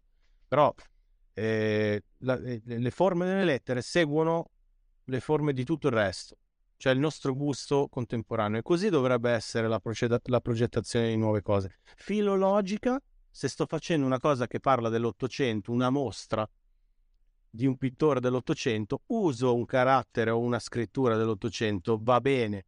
Se la uso per una comunicazione di servizio domani mattina, Mm, boh, insomma, un po' fuori certo. contesto. È il problema Quindi... della villa neoclassica in Arizona, diciamo. Eh, a volte sono dei no? O gli ecomostri. O gli ecomostri. Sì, eh. sì, certo. Cosa definisce un ecomostro? Che è bello, che è brutto, e che non è nel contesto giusto, che, che rovina il contesto. Certo. E questa cosa a noi la... Non, non devi essere un architetto o un critico di architettura per capirla. Lo vedi perché lo senti, sei educato alle forme e ai contesti. capisci che un, un palazzone brutalista in mezzo al mare, nella natura, sta male. E così stanno male delle cose nella, nella comunicazione visiva. Cioè, eh, adesso c'è molto il trend da... Trend non... Ho avuto di non dirlo. C'è un po' la moda di sempre di prendere dal passato, prendere dal passato, ma anche quando non serve. Per cui, per dire, abbiamo questa serie di filtri. Io non avrei mai creduto, eh, perché sono collezionista e una delle ultime cose che ho buttato via, che ho detto, vabbè, queste le butto perché proprio non servono e non saranno mai cool, sono le videocassette. Cioè, io pensavo che quegli effettacci lì non potessero competere con gli effettacci del Super 8, che invece era poetico, mm. no? E invece adesso ci sono dei filtri VHS per rovinare le immagini come una vecchia VHS. Ma io ho, ho tanti... Arbitrariamente, anche quando non servono, cioè rovinano una cosa magari in un contesto che è molto moderno e non serve. Non... No, anche perché devo dirti la qualità del VHS era terribile. Io ho tuttora da qualche parte so quante partite da NBA registrate, dov'è che le facevano allora a Telemonte Carlo, cose del genere, Telemonte Carlo 2 forse. A Peterson che commentava. Ah, c'era Bagatta, eh, però cioè, ehm, il punto è che se tu vedevi il replay, eh, anche c'era la modalità slow motion no? sul videoregistratore, sì. o comunque la facevi a mano, toc, toc, toc. Si vedeva, non si capiva niente, niente. Cioè, erano delle forme. Sì, esatto, cioè il senso era dato dal movimento. Ehm, per cui capivi, il tuo cervello capiva a grandi linee cosa era successo andando a velocità normale. Nel momento in cui rallentavi si sgranava tutto, non si vedeva più niente, cioè qualità infima proprio. Terribile, però per dire anche quello è diventato vintage e quindi hanno fatto dei filtri come una videocassetta rovinata. Ora è, è chiaro che tu lì ti poni in una condizione no, non puoi non pensare a quanto abbiamo ammirato cose più vecchie e probabilmente i nostri genitori dicevano ma che, che quella roba è una schifezza meno male già sono le cose sugli mp3 le cose tecnologiche cosa vai a comprare i vinili? Eh è così è nella natura umana andare forse a, cioè, a cercare quello che non si può avere anche perché certi effetti sono sintomatici di epoche che non abbiamo vissuto per cui lo capisco che uno del 2000 vada a prendere l'effetto di quello che no, non ha visto. Ma, ma infatti eh, anche, anche, il grande mercato della nostalgia è una cosa interessante. Qua a Roma devo dirti... Giocattoli vecchi, ragazzi. Adulti che comprano giocattoli sì, sì. perché si svegliano con la lacrimuccia e danno un sacco di soldi a questi sì, sì. negozianti senza scrupoli che gli vendono un Voltron a 800 euro perché lo fa ritornare bambino un secondo. Esatto. Pazzesco. No, allora ti dicevo, qua a Roma non si vede molto questa cosa che Roma è una città sui generis, con le sue, diciamo un po' anche chiusa in se stessa nel suo essere strapaese, ma sono stato di recente a Bologna e, e oh, sono rimasto colpito rispetto a quando abitavo là all'esplosione quantitativa di negozi vintage che ci sono, cioè una cosa incredibile. Appunto, anche giocattoli, cose, non avevo, non avevo idea della, dell'ampiezza del fenomeno e, e, poi pensavo che alla fine quello che, quello che, le persone cercheranno probabilmente è la tonalità, cioè un, certo grado di un calore, un, un'emotività che non trova nei, nei prodotti contemporanei, nel, nel, probabilmente. Eh, forse perché poi siamo circondati anche da, da, soprattutto nel campo dei prodotti creativi, da una quantità di cose incredibili di cui veramente poche eh, con del valore che può pensare di rimanere sul medio-lungo periodo, no? Cioè l'esempio è la classica serie in streaming dopo la golden age de- della TV con i Sopranos, eh, Breaking Bad e queste cose qua, che sono candidate a rimanere nel tempo seriamente. Cioè, oggi c'è una quantità di, di prodotti che durano due settimane sì. e sì. nessuno ricorderà mai, perché sono fatti per durare due settimane. Quante serie hai visto che nel momento che la guardavi era l'unica ragione di vita per tre serate e ti dimentichi anche il titolo. Sì, sì. E dici, ma quella con... Sì, esatto. Perché è effimero, è effimero. In realtà eh, il concetto di effimero a me piace molto. Eh, però è vero che è, è segno di tempi e le, l'essere effimero e quindi eh, forse una, un riflesso pavloviano quello di dire ho, ho, un, ho avuto un, un vago piacere in una cosa del passato, vado a ricercarla Eh, il problema è che non è detto che ti dia lo stesso piacere. No, infatti. No, infatti, poi in generale, comunque, a me la sensazione che mi ha lasciato vedere questa cosa, rifletterci sopra un po', è un po' di inquietudine perché quando c'è una, chiaramente un'esigenza di fuga dal proprio tempo, per quanto, per carità, si tratta di shopping alla fine, eccetera, eh, però è un po' inquietante, cioè dici, è possibile che non riesci a trovare quella, quel tipo di, di, di, di, calore, di emotività, di non so cosa cerchi esattamente, ma non lo trovi nel tuo tempo, devi andare a ricercarlo capito? Anche magari in una fase tua della vita precedente o che non hai mai vissuto, hanno vissuto altre persone. Non, non, è, non mi sembra proprio un, qualcosa di salutare.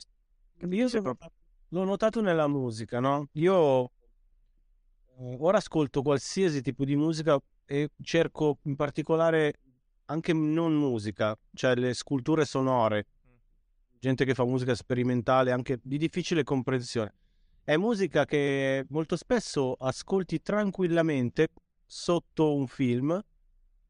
Pensa, che, non so, ti faccio un esempio proprio anche Breaking Bad, però Chernobyl ha una colonna sonora. È un non inquietante di più, è di un artista islandese. Ecco, quella ad esempio, quella è una delle poche serie degli ultimi anni che ha un valore oggettivo, cioè nel senso è una cosa che può candidarsi a, a rimanere un po' nel tempo. Lo ricorderei adesso. Guarda, è una cosa che mi ha proprio, cioè mi ha proprio, non volevo staccarmi. Poi ha una colonna sonora, no? Quindi questa colonna sonora eh, è molto ostica se decontestualizzata dalla serie togli le immagini, non te l'ascolti quella musica lì. A me invece piace andare lì a vedere queste cose come dei quadri astratti, sonori e cerco quello. E, però quando ero più giovane ovviamente ascoltavo la musica del mio tempo e facevo la musica del mio tempo. E questo aspetto aveva due, eh, cioè ha due considerazioni da fare. Uno che avevo pochi dischi, mi arrivavano pochi dischi mi arrivavano delle cassette registrate, dei CD fatti su cassette, dei CD masterizzati, comunque era poca roba. Certo. La dovevi comprare e quindi ti veniva voglia di farne... Per comprarla, scusami, dovevi trovarla. Soprattutto quella più di nicchia. Sì. C'era qualche, qualche furbo benefattore che faceva le importazioni e quindi un CD costava 40-50 mila lire. Sì, sì, passavi doppio davanti a due, fi- dentro due filtri della reperibilità e poi dovevi pagarla, quindi insomma, due quindi importanti. assolutamente quella cosa, non che ti scarichi la discografia e la butti via perché... Sì, non la senti mai tutta. Eh. Ma meno male. Io in prima fase del download feci così, avevo degli hard disk, no, questi probabilmente li ho persi a controllare dei VHS. Sì, sì, disco... mai sentite. Madonna mia, è una cosa, ci pensi adesso eh, però aspetta, veniamo a noi. Eh, quindi facevo la musica hip hop perché c'era poca musica hip hop, in particolare italiana. Quindi mi veniva proprio da farla, da farne parte, mi sentivo parte anche di un, di un movimento. movimento. Come diceva Giovanotti, siamo o non siamo un bel movimento? Eravamo un bel movimento, caro Lorenzo. E, ehm, e farne parte era diverso da farne parte adesso, che eh, io mi ascoltavo quello che usciva. Cioè, non è che uno mi diceva, ah, che schifo i Wu-Tang Clan, devi ascoltarti Grandmaster Flash. Io mi mandavo a cagare, cioè, ascoltavo quello che usciva nuovo. C'è un fenomeno che, che, da quando è nata la trap e tutte le forme, diciamo, gli, gli ulteriori generi, e ce ne saranno sempre di più di, di, di commistioni fra generi derivate dall'hip hop, c'è il filone dei duri e puri che ascoltano solo la roba anni 90. Quindi vedi un ragazzino di 17 anni che non ascolta la roba nuova e che dice è meglio quella che c'era quando io non l'ho vissuta. Ah, non sapevo esistessero. Eh, non lo so se è bene o male, non lo so, però è, è, è buffo, no? Pensare che uno non ascolta le cose contemporanee. Beh, era diverso, secondo me era mediamente più colta Beh, senza essere, diciamo, di, eh, appunto, alta sì. poesia intimista. Sì, però comunque rispetto a quello che c'è adesso se, se si capiva che gli autori erano, diciamo, avevano una formazione letteraria molto, cioè sensibilmente più elevata e al tempo stesso magari era meno immediata, meno nazionale popolare. Eh, da, da 8 Mile in poi è cambiato tutto secondo me. Io mi sono sempre imposto, perché avevo dei buoni maestri, di non scrivere testi dove ci fossero troppi riferimenti alla contemporaneità, perché questo li rendeva immediatamente vecchi. E, e poi di scrivere buttare, scrivere buttare, scrivere buttare. Queste due cose hanno fatto sì che io abbia scritto qualche canzoncina che è rimasta e di queste canzoni la cosa che mi fa più impressione è che le ho scritte a 19 anni, ne ho 43 e ripeterei ogni parola. Beh, questo è molto positivo. Magari con una forma diversa, no? Cioè da più adulta. Però, ah, per esempio, avevo sempre questa cosa, non l'ho fatto sempre, no? Però nelle canzoni più riuscite, guarda caso, è quelle dove ho seguito questo schema. Non uso il turpiloquio perché i maestri, diciamo, mi dicevano no, il turpiloquio lo devi usare come un punto esclamativo, quindi con parsimonia. Se usi solo parolacce vuol dire che non hai niente da dire. Se invece riesci a dire una cosa efficace senza turpiloquio è doppiamente più difficile perché ti manca quel, quel fuoco d'artificio che richiama l'attenzione. Certo. E, e, ho fatto così. E guarda caso, quelle robe lì le ascoltano anche i ragazzini di adesso. Un po' perché c'è una patologia, cioè nel rap, che è una cosa tutto. Diventa tutto mitico, tutto mitologico, tutto. Sono un po'. Eravamo e sono loro quelli che lo ascoltano in un mondo felice dove tutto è fatto di queste cose. Però sai cosa? Che non è neanche male che continui a esistere una sottocultura di questo genere, perché poi invece quello che vedi oggi è, è molto spesso um, la trasversalità totale, no? Cioè, c'è molti ragazzi che ascoltano qualsiasi cosa, eccetera, che va bene, per carità, non è che sono qua a giudicarlo, noto solo la differenza, mentre invece nella nostra epoca c'erano tante sottoculture molto delimitate tra di loro, no? Assolutamente, assolutamente. Io andavo in piazza Vetra e avevo la mia ballotta hip hop eh, lì, così facevamo le cose hip hop. Poi di là c'erano i punk a bestia, c'erano... c'era addirittura, ho fatto in tempo a vedere i dark, cioè gente conciata tutta come Robert Smith e vestita così, erano in dieci, una nuvoletta di così, che però stavano bene nel loro mondo. Una grossa fetta invece di metallari che secondo me sono inossidabili, perché quelli chi li tocca? Cioè potrebbero esserci anche adesso, sono di metallo. Sì, ma no, ma quelli sono. Io li adoro perché so, sono. Poi sono la maggior parte di quelli che ho conosciuto so, erano sempre così con questo aspetto, soprattutto quelli del death metal. Sì, sì. No? E poi erano le persone più gentili, sì, del, dei patatoni proprio, ma incredibili. Io ho un amico satanista metallaro. Eh, sarà uno che a, a, aiuta le vecchiette attraverso la strada. Ah, persona molto gentile, formazione filosofica come la mia, poi con una deriva esoterica. Però sì, sì, assolutamente persona gentilissima. Incredibile, questa cosa mi piace. E, però purtroppo devo dirlo, era molto limitante dire ah, devi vestirti così perché ascolti quella roba. Cioè, quando sono arrivati gli hipster, molti della mia generazione li hanno criticati. Io dicevo, vabbè, ma alla fine al di, al di là dell'aspetto paninaro, no? Del, uh, di, del, vestito così, del risvoltino così, questi alla fine gli, ave- gli abbiamo dato comunque un'etichetta, ma sono delle persone che ascoltano di tutto, leggono di tutto e hanno tutto il diritto di farlo. Siamo noi che abbiamo questo preconcetto dell'appartenenza e quindi diciamo tu non sei né carne né pesce, ma eravamo forse anche noi un po' troppo obbligati a essere per forza una cosa. No, ma eh, cioè, nel senso, come diciamo prima in apertura, l'essere umano è tribale, i giovani sono particolarmente tribali ed eravamo giovani. Sì, sì, sono tribù, fate finire.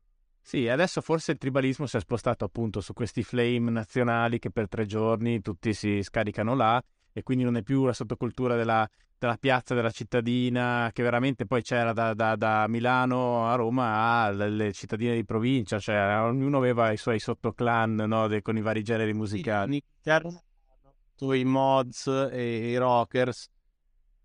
Però sì. tutte e due che erano fighe, e, vabbè, erano contrapposte perché se, con qualcuno te la devi pigliare a quell'età lì, no? Quindi si ammazzavano di botte sulle spiagge di Brighton. Comunque mi hai fatto venire in mente, mi ricordo un verso che mi sembra fosse tuo eh, sul disco di Fritz Cat sul, sulla guerra, eh, sul fatto che se fossi nato 50 anni fa sei stato in guerra. Quello è... Siamo andati a vedere Salvate il soldato Ryan. Mm. e facevamo queste riflessioni, no? Piazza Duomo, ultimo spettacolo, tardi, no? Così. E lui, Fritz, mi disse proprio, ma pensa che, cioè, noi siamo qua a farci le pippe sulla base, il mixtape che è uscito. A quest'età qui probabilmente noi saremmo stati arruolati, in, cioè saremmo stati in condizioni molto pe- peggiori e saremmo stati in guerra. E, e probabilmente avevamo, lì avevamo 20 anni, lui, io 19, 18, lui ne aveva avuti quindi 23, 22, 23 e poteva tranquillamente essere già padre negli anni 40 e andare in guerra e noi eravamo lì a, a pensare a che condizione No, ma quello ti dico, io me lo ricordo perché mi, mi colpì molto perché era una, una, barra di realismo storico che non era esattamente comune nel panorama di allora, no? dove poi c'era tutta una retorica di, di guerre fra rapper, eccetera che la guerra era quella lì, no? Però alla fine dici, ma che, che guerra è, no? Quindi era, era, era uno squarcio che, che, che mi, mi, rimase impresso, tant'è che me lo ricordo benissimo ancora oggi. E quella, ad esempio, è una cosa che funziona ancora oggi, senza dubbio. Io ero già anziano all'epoca, e... quindi pensavo cose da anziani, pensavo... Eh, impara dai racconti dei vecchi sedu- seduto attorno al fuoco perché sapevo che a un certo punto mi sarebbe tornato utile quando sarei stato vecchio io. sì, questo, questo, tra l'altro è un, altro, è un altro dramma, secondo me, del, ma proprio questo è uno dei peggiori, secondo me, del, del, periodo culturale che viviamo. A parte la convinzione che sia, diciamo, la fine della storia, questo veramente non come, come dopo il muro di Berlino, eh, l'idea che adesso si, è, si, si, sta raggiungendo la morale definitiva, che nessuno cambierà mai, no? Mai più. E l'altra cosa è, è proprio mm, la mancanza di rispetto che c'è sempre stata fra giovani e vecchi, però questa idea anche mm, un po' dismissive, per, per, perdonami la, l'inglesismo, no? Cioè di dire i boomer, queste cose qua. Cancellare i vecchi. No, ma anche la, la, mm, non so, anche negli anni 70 i, i, giovani comunisti pensavano di aver trovato la chiave per la soluzione, capito, di tutti i mali della società, eccetera. Però l'arroganza con cui eh, forse perché è, è, è, molto più comunicata, forse perché è, è, l'epoca in cui vivo, però mi sembra veramente il modo con cui uh, molte persone, le giovani generazioni, credono di aver capito esattamente come funziona il mondo a vent'anni, cioè da un lato è sempre stato così, però da, forse in quest'epoca è particolarmente, hanno molti megafoni, per cui suona...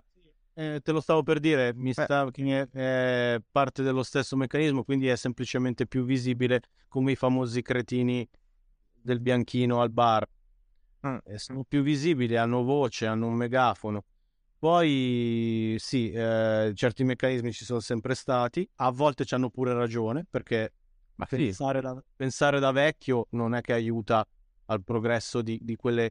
Cioè, ne parlavo l'altro giorno con uh, Martellotta, che ho un mio caro amico che è un polistrumentista, il chitarrista dei Calibro 35, e mi ha detto, eh, gli ho dato un pezzo da remixare di un disco che ho fatto a 25 anni, e mi ha detto ma che cazzimma che c'avevi qua? Eh che cazzimma Massimo eh, avevo 25 anni non avevo figli non c'era quasi internet perché non c'erano i social c'erano boh, forse c'era Facebook sì però non era così invasivo e così predominante come adesso e, e scrivevo il cacchio che mi pareva cioè urlavo qualsiasi cosa. Ora fa, sto molto più attento molta più paura si può dire?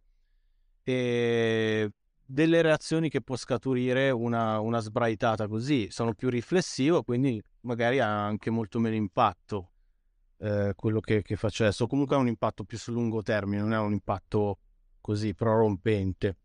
Ehm... Poi il problema della canzone è che arriva subito. Io per dirti, quando ho scritto quest'ultimo libro, eh, io mi sono isolato, da, cioè, continuavo ad avere una vita nel mondo reale a lavorare, fare anche altre cose, altre, altre scritture, eccetera, però dai social, totalme, quasi totalmente. E, e, questa è l'unica cosa che mi ha permesso di scrivere il libro che, che, avevo in mente, che probabilmente dall'ottica dei social ci sono dentro, non so, 30 cose che varrebbero una crocifissione in piazza, ma io me ne sono sbattuto perché o fai letteratura, o cerchi di fare letteratura quantomeno, o fai, capito, o lisci il pelo a a Facebook. Cioè le due cose contemporaneamente non le puoi fare. Però è chiaro che il libro ti, ti dà delle, delle possibilità in più perché uh, eh, non, è, non, è, così imme- immediato. Una canzone in quattro minuti l'hai sentita e, e ragazz- cioè chi, il ragazzino o chi per lui che ti vuole attaccare eh, dedica quattro minuti del suo tempo e c'ha il materiale per attaccarti.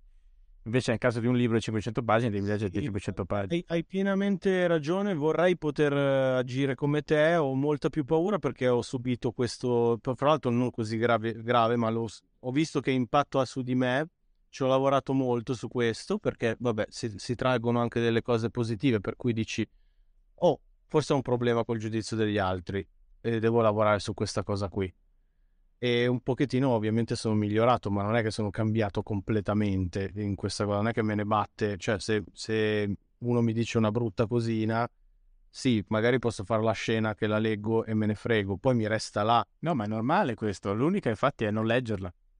Eh, anche questo è un bel esercizio che farò.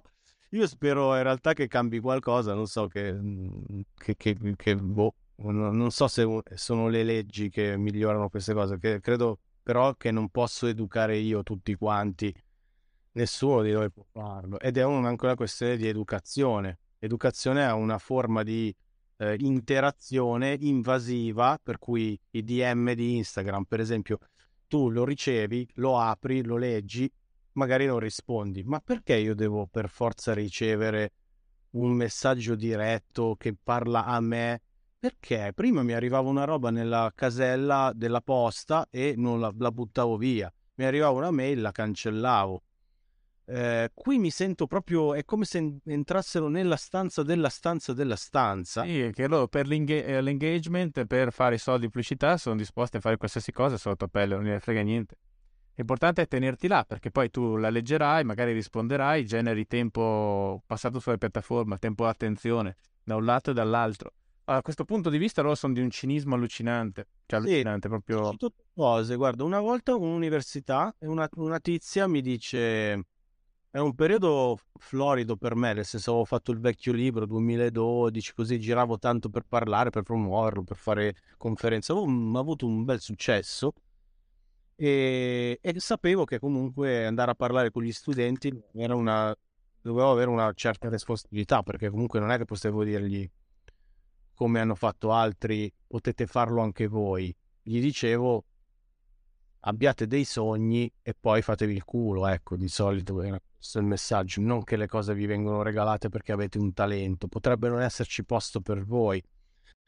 Ehm, e, e, una tizia mi dice, ma come ha fatto a promuoversi?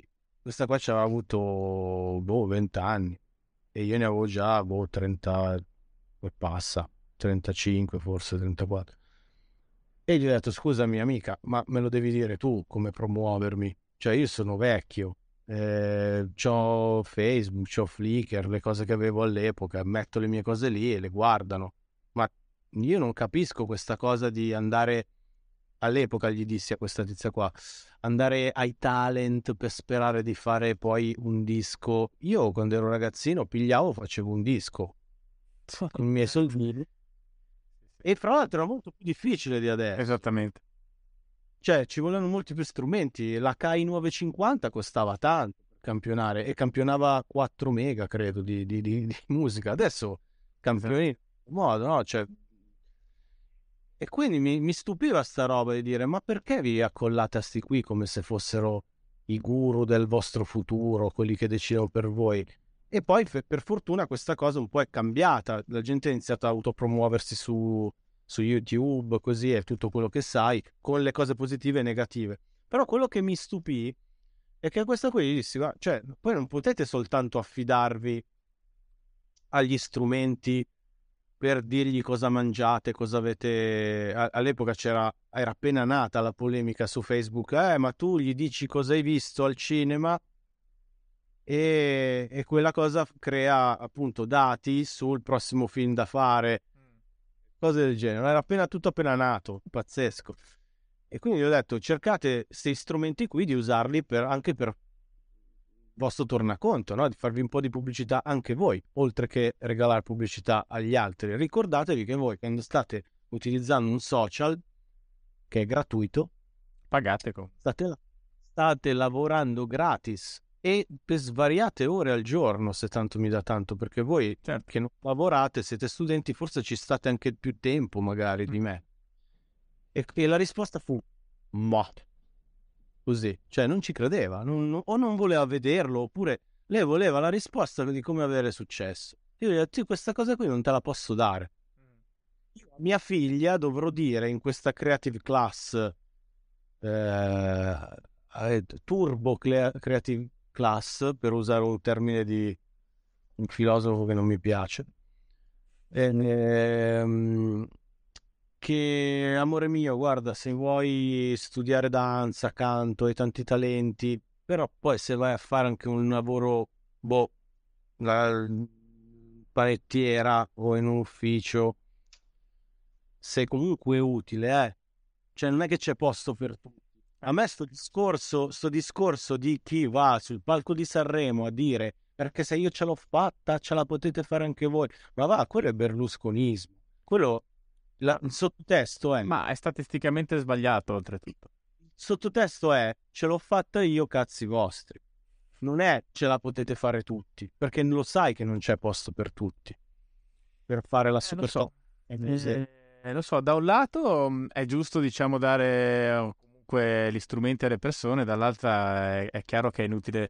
Guarda, l'altro giorno stavo guardando la partita de- degli Warriors in streaming su, su, un canale, boh, non so che canale fosse americano.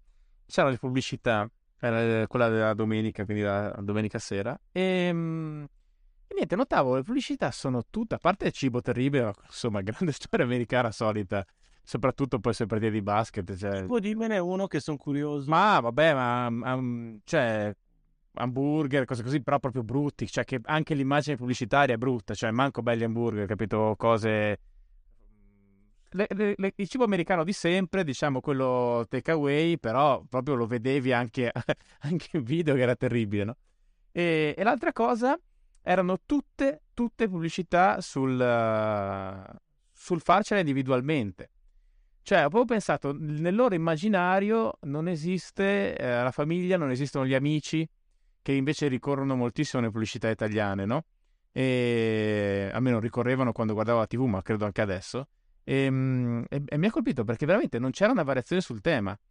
E, e, capito? E questa è una. E poi le fai, alla, uh, fai vedere questa pubblicità alla gente che appunto poi spende 3 dollari per, uh, per una cena, quindi realisticamente è in una condizione sociale eh, in cui non è facilissimo neanche tirarsene fuori, no? Quindi è un po', capito? Alla fine stai mangiando delle patatine al bacon e cheese eh, dicendo ce la posso fare, ce la posso fare mentre diventi grosso così. Sì, esatto. So perché non ce la fai. Esatto. E guardi dei giocatori dove lo stipendio medio mi sembra un milione e quattro, no? Adesso l'anno. Sì, che poi mangeranno invece delle belle verduri- verdurine con la quinoa. esatto. Che se no non ne fanno quelle prestazioni. Bello, mi sembra che torni tutto. No, ma cioè, nel senso, alla fine il problema è la retorica, perché um, cioè, quando una, un'affermazione diventa retorica è lì che mi dà fastidio. Cioè, se tu comunque dici alle persone, guarda, tu devi sviluppare, cioè devi, se vuoi ottenere una cosa, devi sviluppare una certa progettualità, un modo di vedere il mondo, di impegnarti, eh? Questo è, secondo me è legittimo. L'idea invece che chiunque in automatico per definizione deb- debba farcela fare cose incredibili questo è uno dei grandi inganni del nostro tempo. Oppure sostituire la, il senso critico con la diffidenza a priori. Ah, esatto. Il complottismo non è altro che questo, una, una grande paura che, di venire fregati e quindi crei una narrazione alternativa che viene però da persone che ne hanno interesse a diffonderla, almeno dal, nella parte seminale. Eh, tu, tu, sei soltanto un soldatino che va avanti con queste idee qua, tutte distorte, tutte confuse, quello non è senso critico. Una volta un tizio mi ha scritto sotto che ho riportato una frase, io sono boomer, quindi seguo i boomer, quindi ho scritto una roba di Serra, che mi, mi sembrava una crasi molto bella. Diceva, eh, il complottismo parte dall'idea che... Eh, aspetta, cazzo, lo devo dire bene.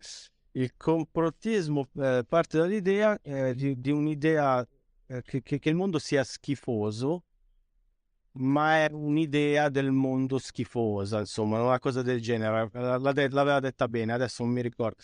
Però poi eh, vengono sotto dei ragazzini a scrivere perché erano giovani dicendo delle frasi fatte tipo oh, beh la scienza si basa sul dubbio certo sì ma il dubbio fra scienziati mica te che cazzo stai dicendo ma si può però ripeteva una roba che aveva sentito che aveva straletto no? la scienza si basa sul dubbio certo che due immunologi si scannino su chi ha ragione ma non un virologo e un diciassettenne su Twitter. Cioè, che cazzo di, di dubbio è? Cioè. Mm, capisci? No? Quella roba lì mi ha, mi, ha, mi ha, fatto molto riflettere sul fatto che ha la capacità critica, che è quella che serve poi per eh, farsi una vera opinione quando vedi una, una, una bombardamento di pubblicità o di messaggi che ti dicono che cosa è giusto per te e forse sia io che te, mi pare di capire, fin da età eh, insomma molto giovane abbiamo cominciato a dire no, io questa roba no volere, no grazie. sì, esatto. No grazie. Che però eravamo molto, io mi ricordo che ero abbastanza, cioè, radicale, quindi niente film americani col doppiaggio così, niente. Però non è che puoi stare lì a vedere solo Elio Petri. Pure.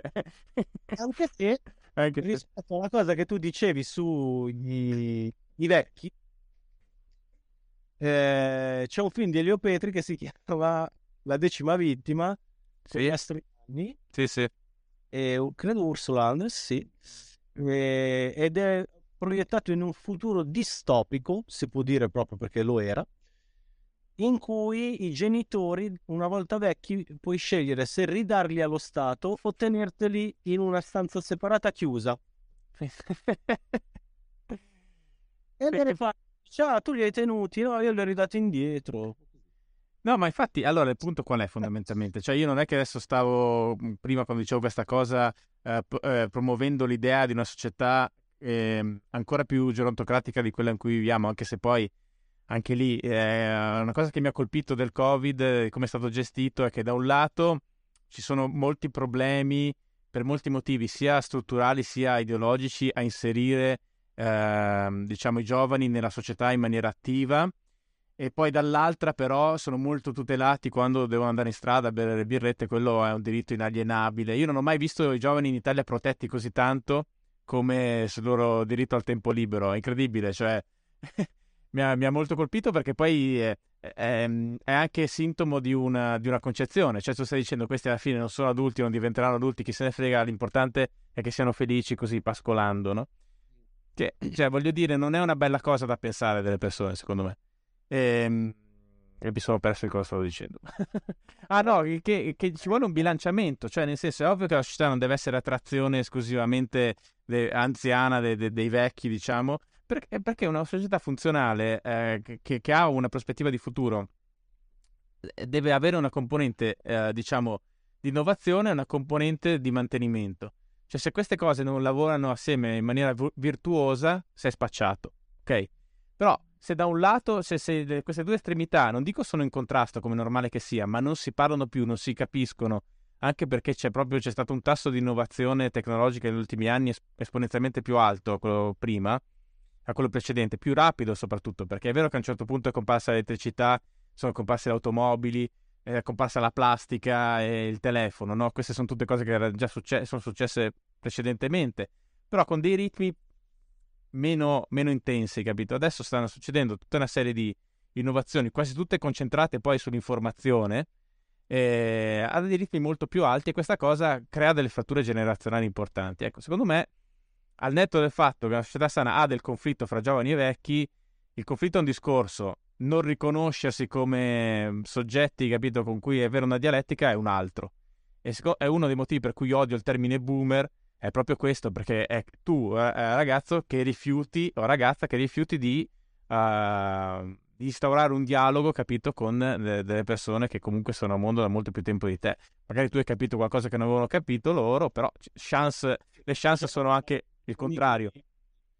Parlavo con un mio amico di, di, di, di, Serra e questo qui, più giovane di me, ne ha dette di ogni. Ma lascialo stare, c'è un rimbambito.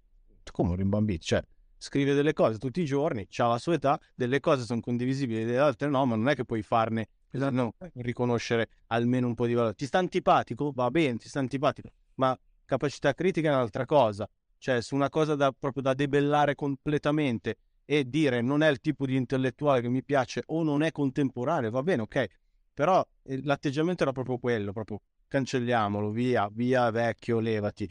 La roba di Natalia Aspesi l'altro giorno, cioè una che comunque ha fatto una super carriera e eh, andrebbe rispettata anche soltanto per quello che ha fatto, oltre a quello che fa adesso ancora, e è stata un po' utilizzata come icona del vecchio da una che non conosco. Sì, ma capito, vecchio per me non è un argomento. Cioè, una cosa o ha, ha, senso o non ha senso secondo una serie di argomentazioni che possono essere culturali, logiche, un insieme di tutte queste cose.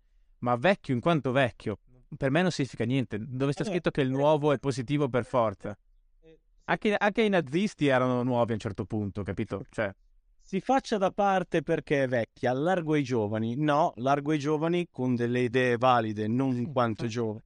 Mettiamo delle donne. Certo, io vivo con delle donne femministe, le adoro, ma non in quanto donne, in quanto, in quanto persone con qualcosa da dire nel contesto giusto. Poi che questa cosa sia facilissima da strumentalizzare in bianco e nero senza vederci le dovute sfumature, abbia- sappiamo benissimo di quale termine. Però al tempo stesso, immaginati anche io trovo molto offensiva l'assunzione, e però vabbè, oh amen, cioè io accetto che viviamo in un mondo che ti possa offendere, l'assunzione, però eh, ba- bisogna saperlo però, quando uno dice una cosa del genere, tu dici ah, non inviti, hai invitato le donne, e la, la, la, risposta è ma scusa, ma secondo te? Cioè io ho avuto davanti un foglio con, uh, che mi hanno proposto i miei autori o chi per loro, uh, con invitato ospite donna, ospite uomo, ho detto ma sai cosa, questo è un uomo però, facciamo lui. Ma secondo te, ma nel 2021, ma chi, chi, è che ragiona così in Italia? Cioè, non lo so, forse lo 0,5% della popolazione può fare un ragionamento del genere.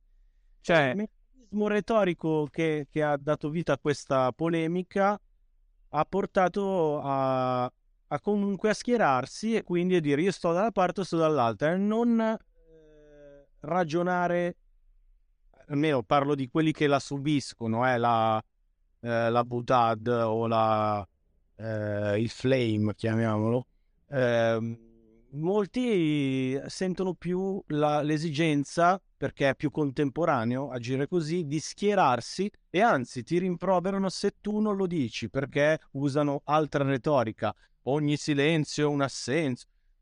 Come on, cioè io non devo fare quello che dici tu, capisci? In realtà c'è poi la eh, questione dei vecchi, parliamo della questione dei giovani, che non lo sono più io. Eh, ho letto un bel libro che parlava di questo termine che in, ehm, in uh, inglese è kidult, in italiano è tradotto con adultescenti. Cioè una, mm, la, la, sparizione di qualsiasi tappa della crescita, che una volta erano tappe che adesso ci fanno sorridere, no? Cioè, sei un ragazzino, c'hai i pantaloni corti, poi uh, mezza caviglia, poi i pantaloni lunghi, sei uomo. Cioè, erano cose di un'altra epoca che però ti segnavano l'entrata nell'età adulta e avevi tantissime convenzioni per cui poi dovevi fare l'adulto. E capisco che noi abbiamo voluto affrancarci da queste cose e, e diventare più liberi, però non le abbiamo sostituite queste convenzioni, quindi ti trovi dei sessantenni che vivono da quindicenni perché la società glielo consente, però questo è dannoso su chi invece vuole vivere in una maniera diversa, perché automaticamente uno che ha una famiglia, e magari eterosessuale, bianco, eh? niente, sei automaticamente la, la, merce da condannare, da mettere in un angolino. Ma infatti il punto fondamentale è che tutto questo è anti-illuministico. no? È anti-illuministico perché cioè, le persone devono essere libere, diciamo, di perseguire quello che è mm, il loro interesse, la loro passione la loro inclinazione ma non è che sostituendo, diciamo, una, un paradigma di un certo tipo con un altro paradigma hai, hai ottenuto, diciamo, un progresso. La questione è la, la, libertà di perseguire il paradigma che uno desidera, capito? Però è, purtroppo questa cosa sembra sempre più fuori dalla portata. Sembra che se non si ragiona, capito, per, per gruppi, per cose che bisogna fare, ne, fare necessariamente, non, non si può ragionare. Questo è, a me inquieta parecchio. inquieta anche a me, però eh, abbiamo fatto una lunga chiacchierata.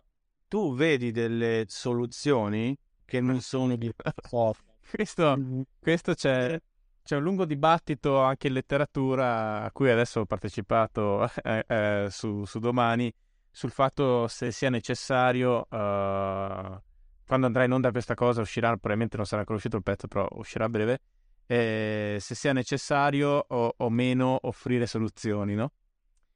E secondo me in letteratura non è necessario offrire solo soluzioni anzi bisogna anche rivendicare il fatto di il potere non, non, non offrire. E io una cosa cu- cu- cui so, sono incappato spesso anche con l'ultimo libro, in, in interviste, presentazioni col Covid non ne ho fatte tante, però ho fatto molte interviste in compenso eh, eh, questo problema qua. Cioè, nel senso, qual è il messaggio positivo del libro? Non c'è un messaggio positivo. Cioè, alle volte ci sono dei libri che non hanno un messaggio positivo. cioè, nel senso, ed è anche sano che sia così ogni tanto. Cioè, no... Eh? alla fine lui muore. Cioè, capito? Eh, sì, ma uno no, non muore, però diciamo se anche dovesse morire potrebbe morire per uno scopo superiore, ma no, cioè nel senso può anche succedere che, perché la vita non è, non è sempre così, capito? E quindi anche sta dittatura dell'ottimismo. Una volta ho fatto un incontro all'università a Milano, cazzo ho parlato per due ore e alla fine ho visto questi ragazzi eh, che mi guardavano proprio disperati. Cioè, perché non, non le avevo offerto dacci appunto. Una morale. Dacci una morale, dacci, cioè, è, è, quella logica del pensierino della quinta elementare che ci portiamo dietro tutti perché nella scuola italiana c'è l'idea che poi devi trarre un sunto e capito. E questa cosa qui va bene se stiamo parlando, che stiamo parlando io e te adesso così eh, fra, fra, insomma, eh, diciamo quasi amici, diciamo, noi non ci conoscevamo prima, però insomma è piacevole parlare con te. È un conto, diciamo, nelle forme d'arte. Nelle forme d'arte, secondo me, l'obbligo non ci deve essere di questo finale eh, compiacente, eccetera. Quindi invece, eh, eh, come, come, cittadino, come persone, non come in questo caso come scrittore, non so quale sia la direzione. La mia speranza è che ci possa essere un bilanciamento, perché quando ci sono delle... delle eh, è, sempre, è sempre un divago l'andamento delle culture umane, no? Ci sono dei picchi e poi ci sono delle compensazioni. Tutto sommato siamo sopravvissuti alla guerra fredda eh, ci, ci, sono chance che sopravviveremo anche a questo. Questo è diverso perché non, sono, eh, non è una, una, situazione di crisi militare, geopolitica, è proprio una crisi culturale di informazione, no? Cioè proprio ruota attorno al concetto di verità. Mi diceva uno scienziato che conosco che adesso in America ci sono delle correnti forti all'interno dell'accademia che sostengono che l'importante non è che un calcolo sia giusto, ma che sia eh, non offensivo e che la scienza, la scienza che pratichiamo noi è patriarcale, bianca, eccetera, eccetera. Quindi buona fortuna a tirare su un ponte o, o, o far volare un aereo in futuro, capito? Se la scienza è patriarcale bianca. Cioè, questa è una minaccia sistemica, oggettivamente. Però vediamo, cioè, probabilmente ne usciremo. Guarda, ti dico, fra le varie cose lette sull'argomento che comunque mi pare abbastanza divisivo in, in maniera molto netta, cioè chi sta da una parte eh, mi permetto di dire anche ciecamente, cioè non vuole proprio vedere altro e chi invece dice no, eh, la... cancellare quello che c'è stato prima è stupido perché tutta la storia allora andrebbe cancellata perché serve a capire chi eravamo e dove stiamo andando. Eh, in questo dibattito molto difficile, molto, molto complesso, ehm, mi viene da dire che ehm, ho, ho, letto una cosa di Altan che mi hanno girato, un'intervista. In effetti lui è quasi sempre sulle prime pagine con una vignetta e le vignette sono toste, però non sono mai offensive. Allora gli hanno chiesto cosa pensasse della politica correct e della più che della cancel culture, politica, del politically correct. E lui ha detto, io spero di portare le parole più o meno giuste, l'ho letto più di una volta.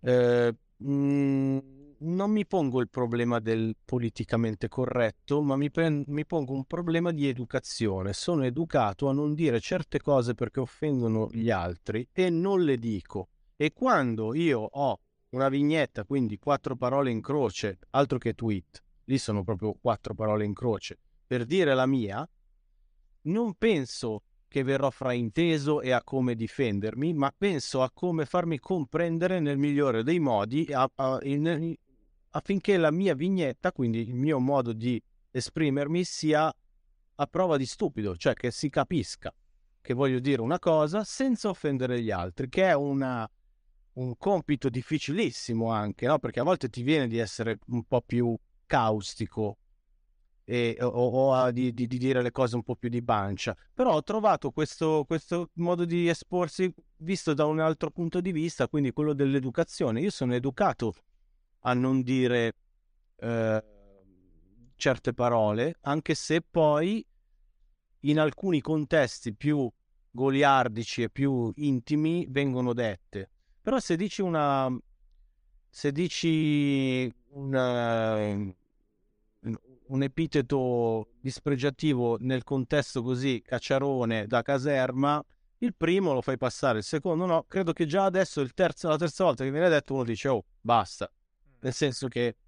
Però vedi, queste sono tutte sensibilità, sono tutte sensibilità culturali su cui io sono tendenzialmente d'accordo, io non ho nulla contro l'educazione, diciamo. Poi l'educazione è un valore, so, va riempito di, di, di sostanza perché può, può andare in tante direzioni diverse, no? Ma un conto è se una, cosa, se una persona sceglie di non dire determinate cose perché appunto culturalmente le ritiene sbagliate, questo è legittimo e può essere anche diffuso per assurdo al, so, al 100% della popolazione. È un conto se non può dirle, perché perde il lavoro, perché viene emarginato, perché eh, questa cosa è diventata illegale, e cioè questo è una cosa che io non, non, accetto assolutamente e credo che sia, non è che io non l'accetto, credo che sia pericolosa e leda le basi su cui è costruita la nostra società. Capito? E questo non significa che necessariamente poi devi, devi dirle queste cose, ma devi poterle dire se...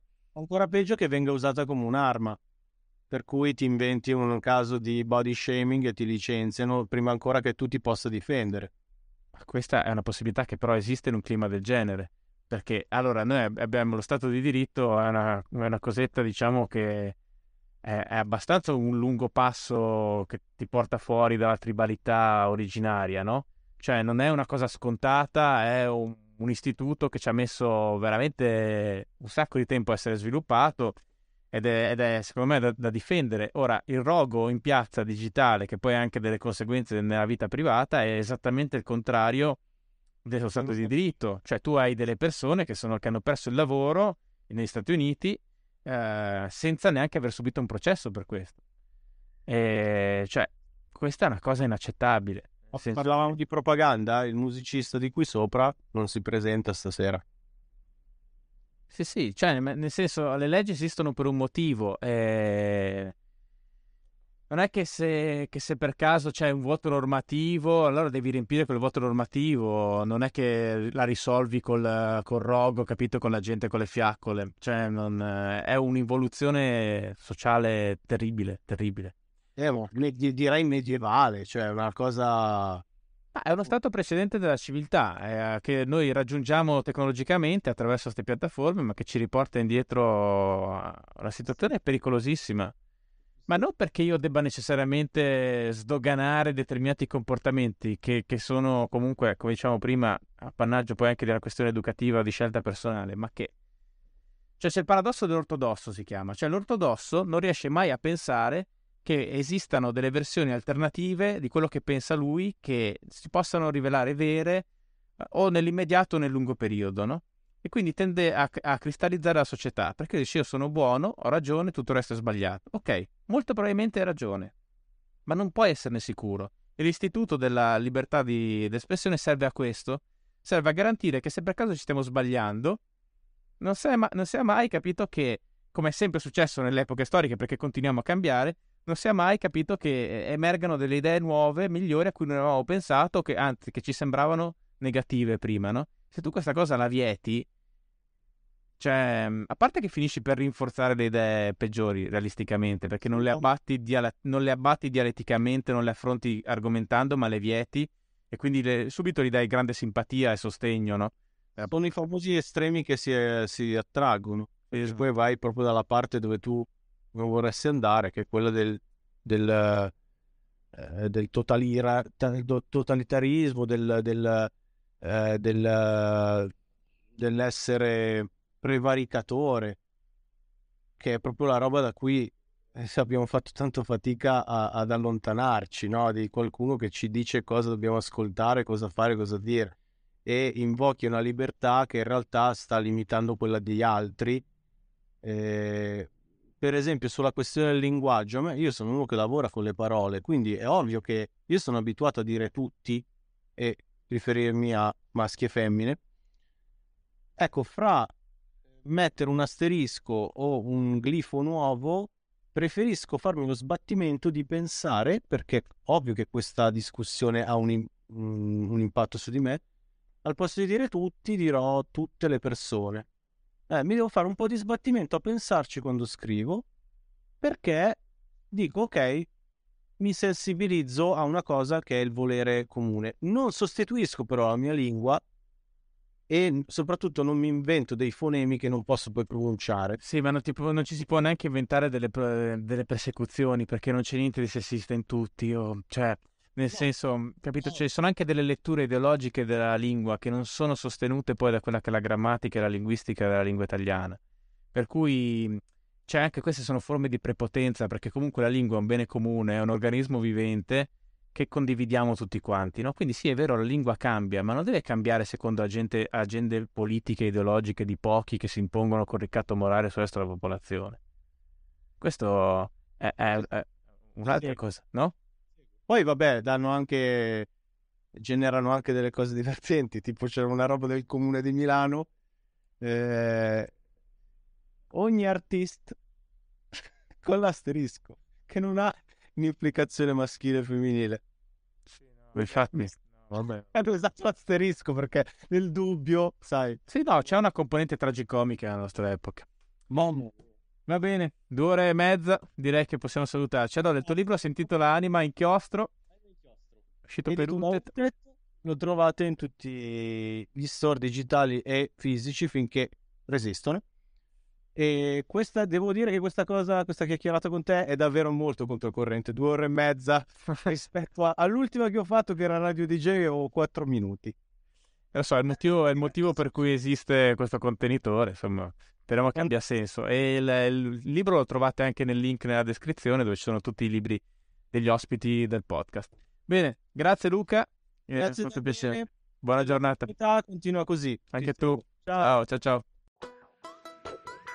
Grazie di aver ascoltato questo episodio. Se ti è piaciuto, puoi iscriverti al podcast dalla piattaforma che stai utilizzando in questo modo non ti perderai le prossime puntate. Se vuoi rimanere aggiornato sui miei prossimi libri, articoli, reportage, sugli incontri pubblici a cui parteciperò e in generale sul mio lavoro, puoi iscriverti alla newsletter gratuita all'indirizzo https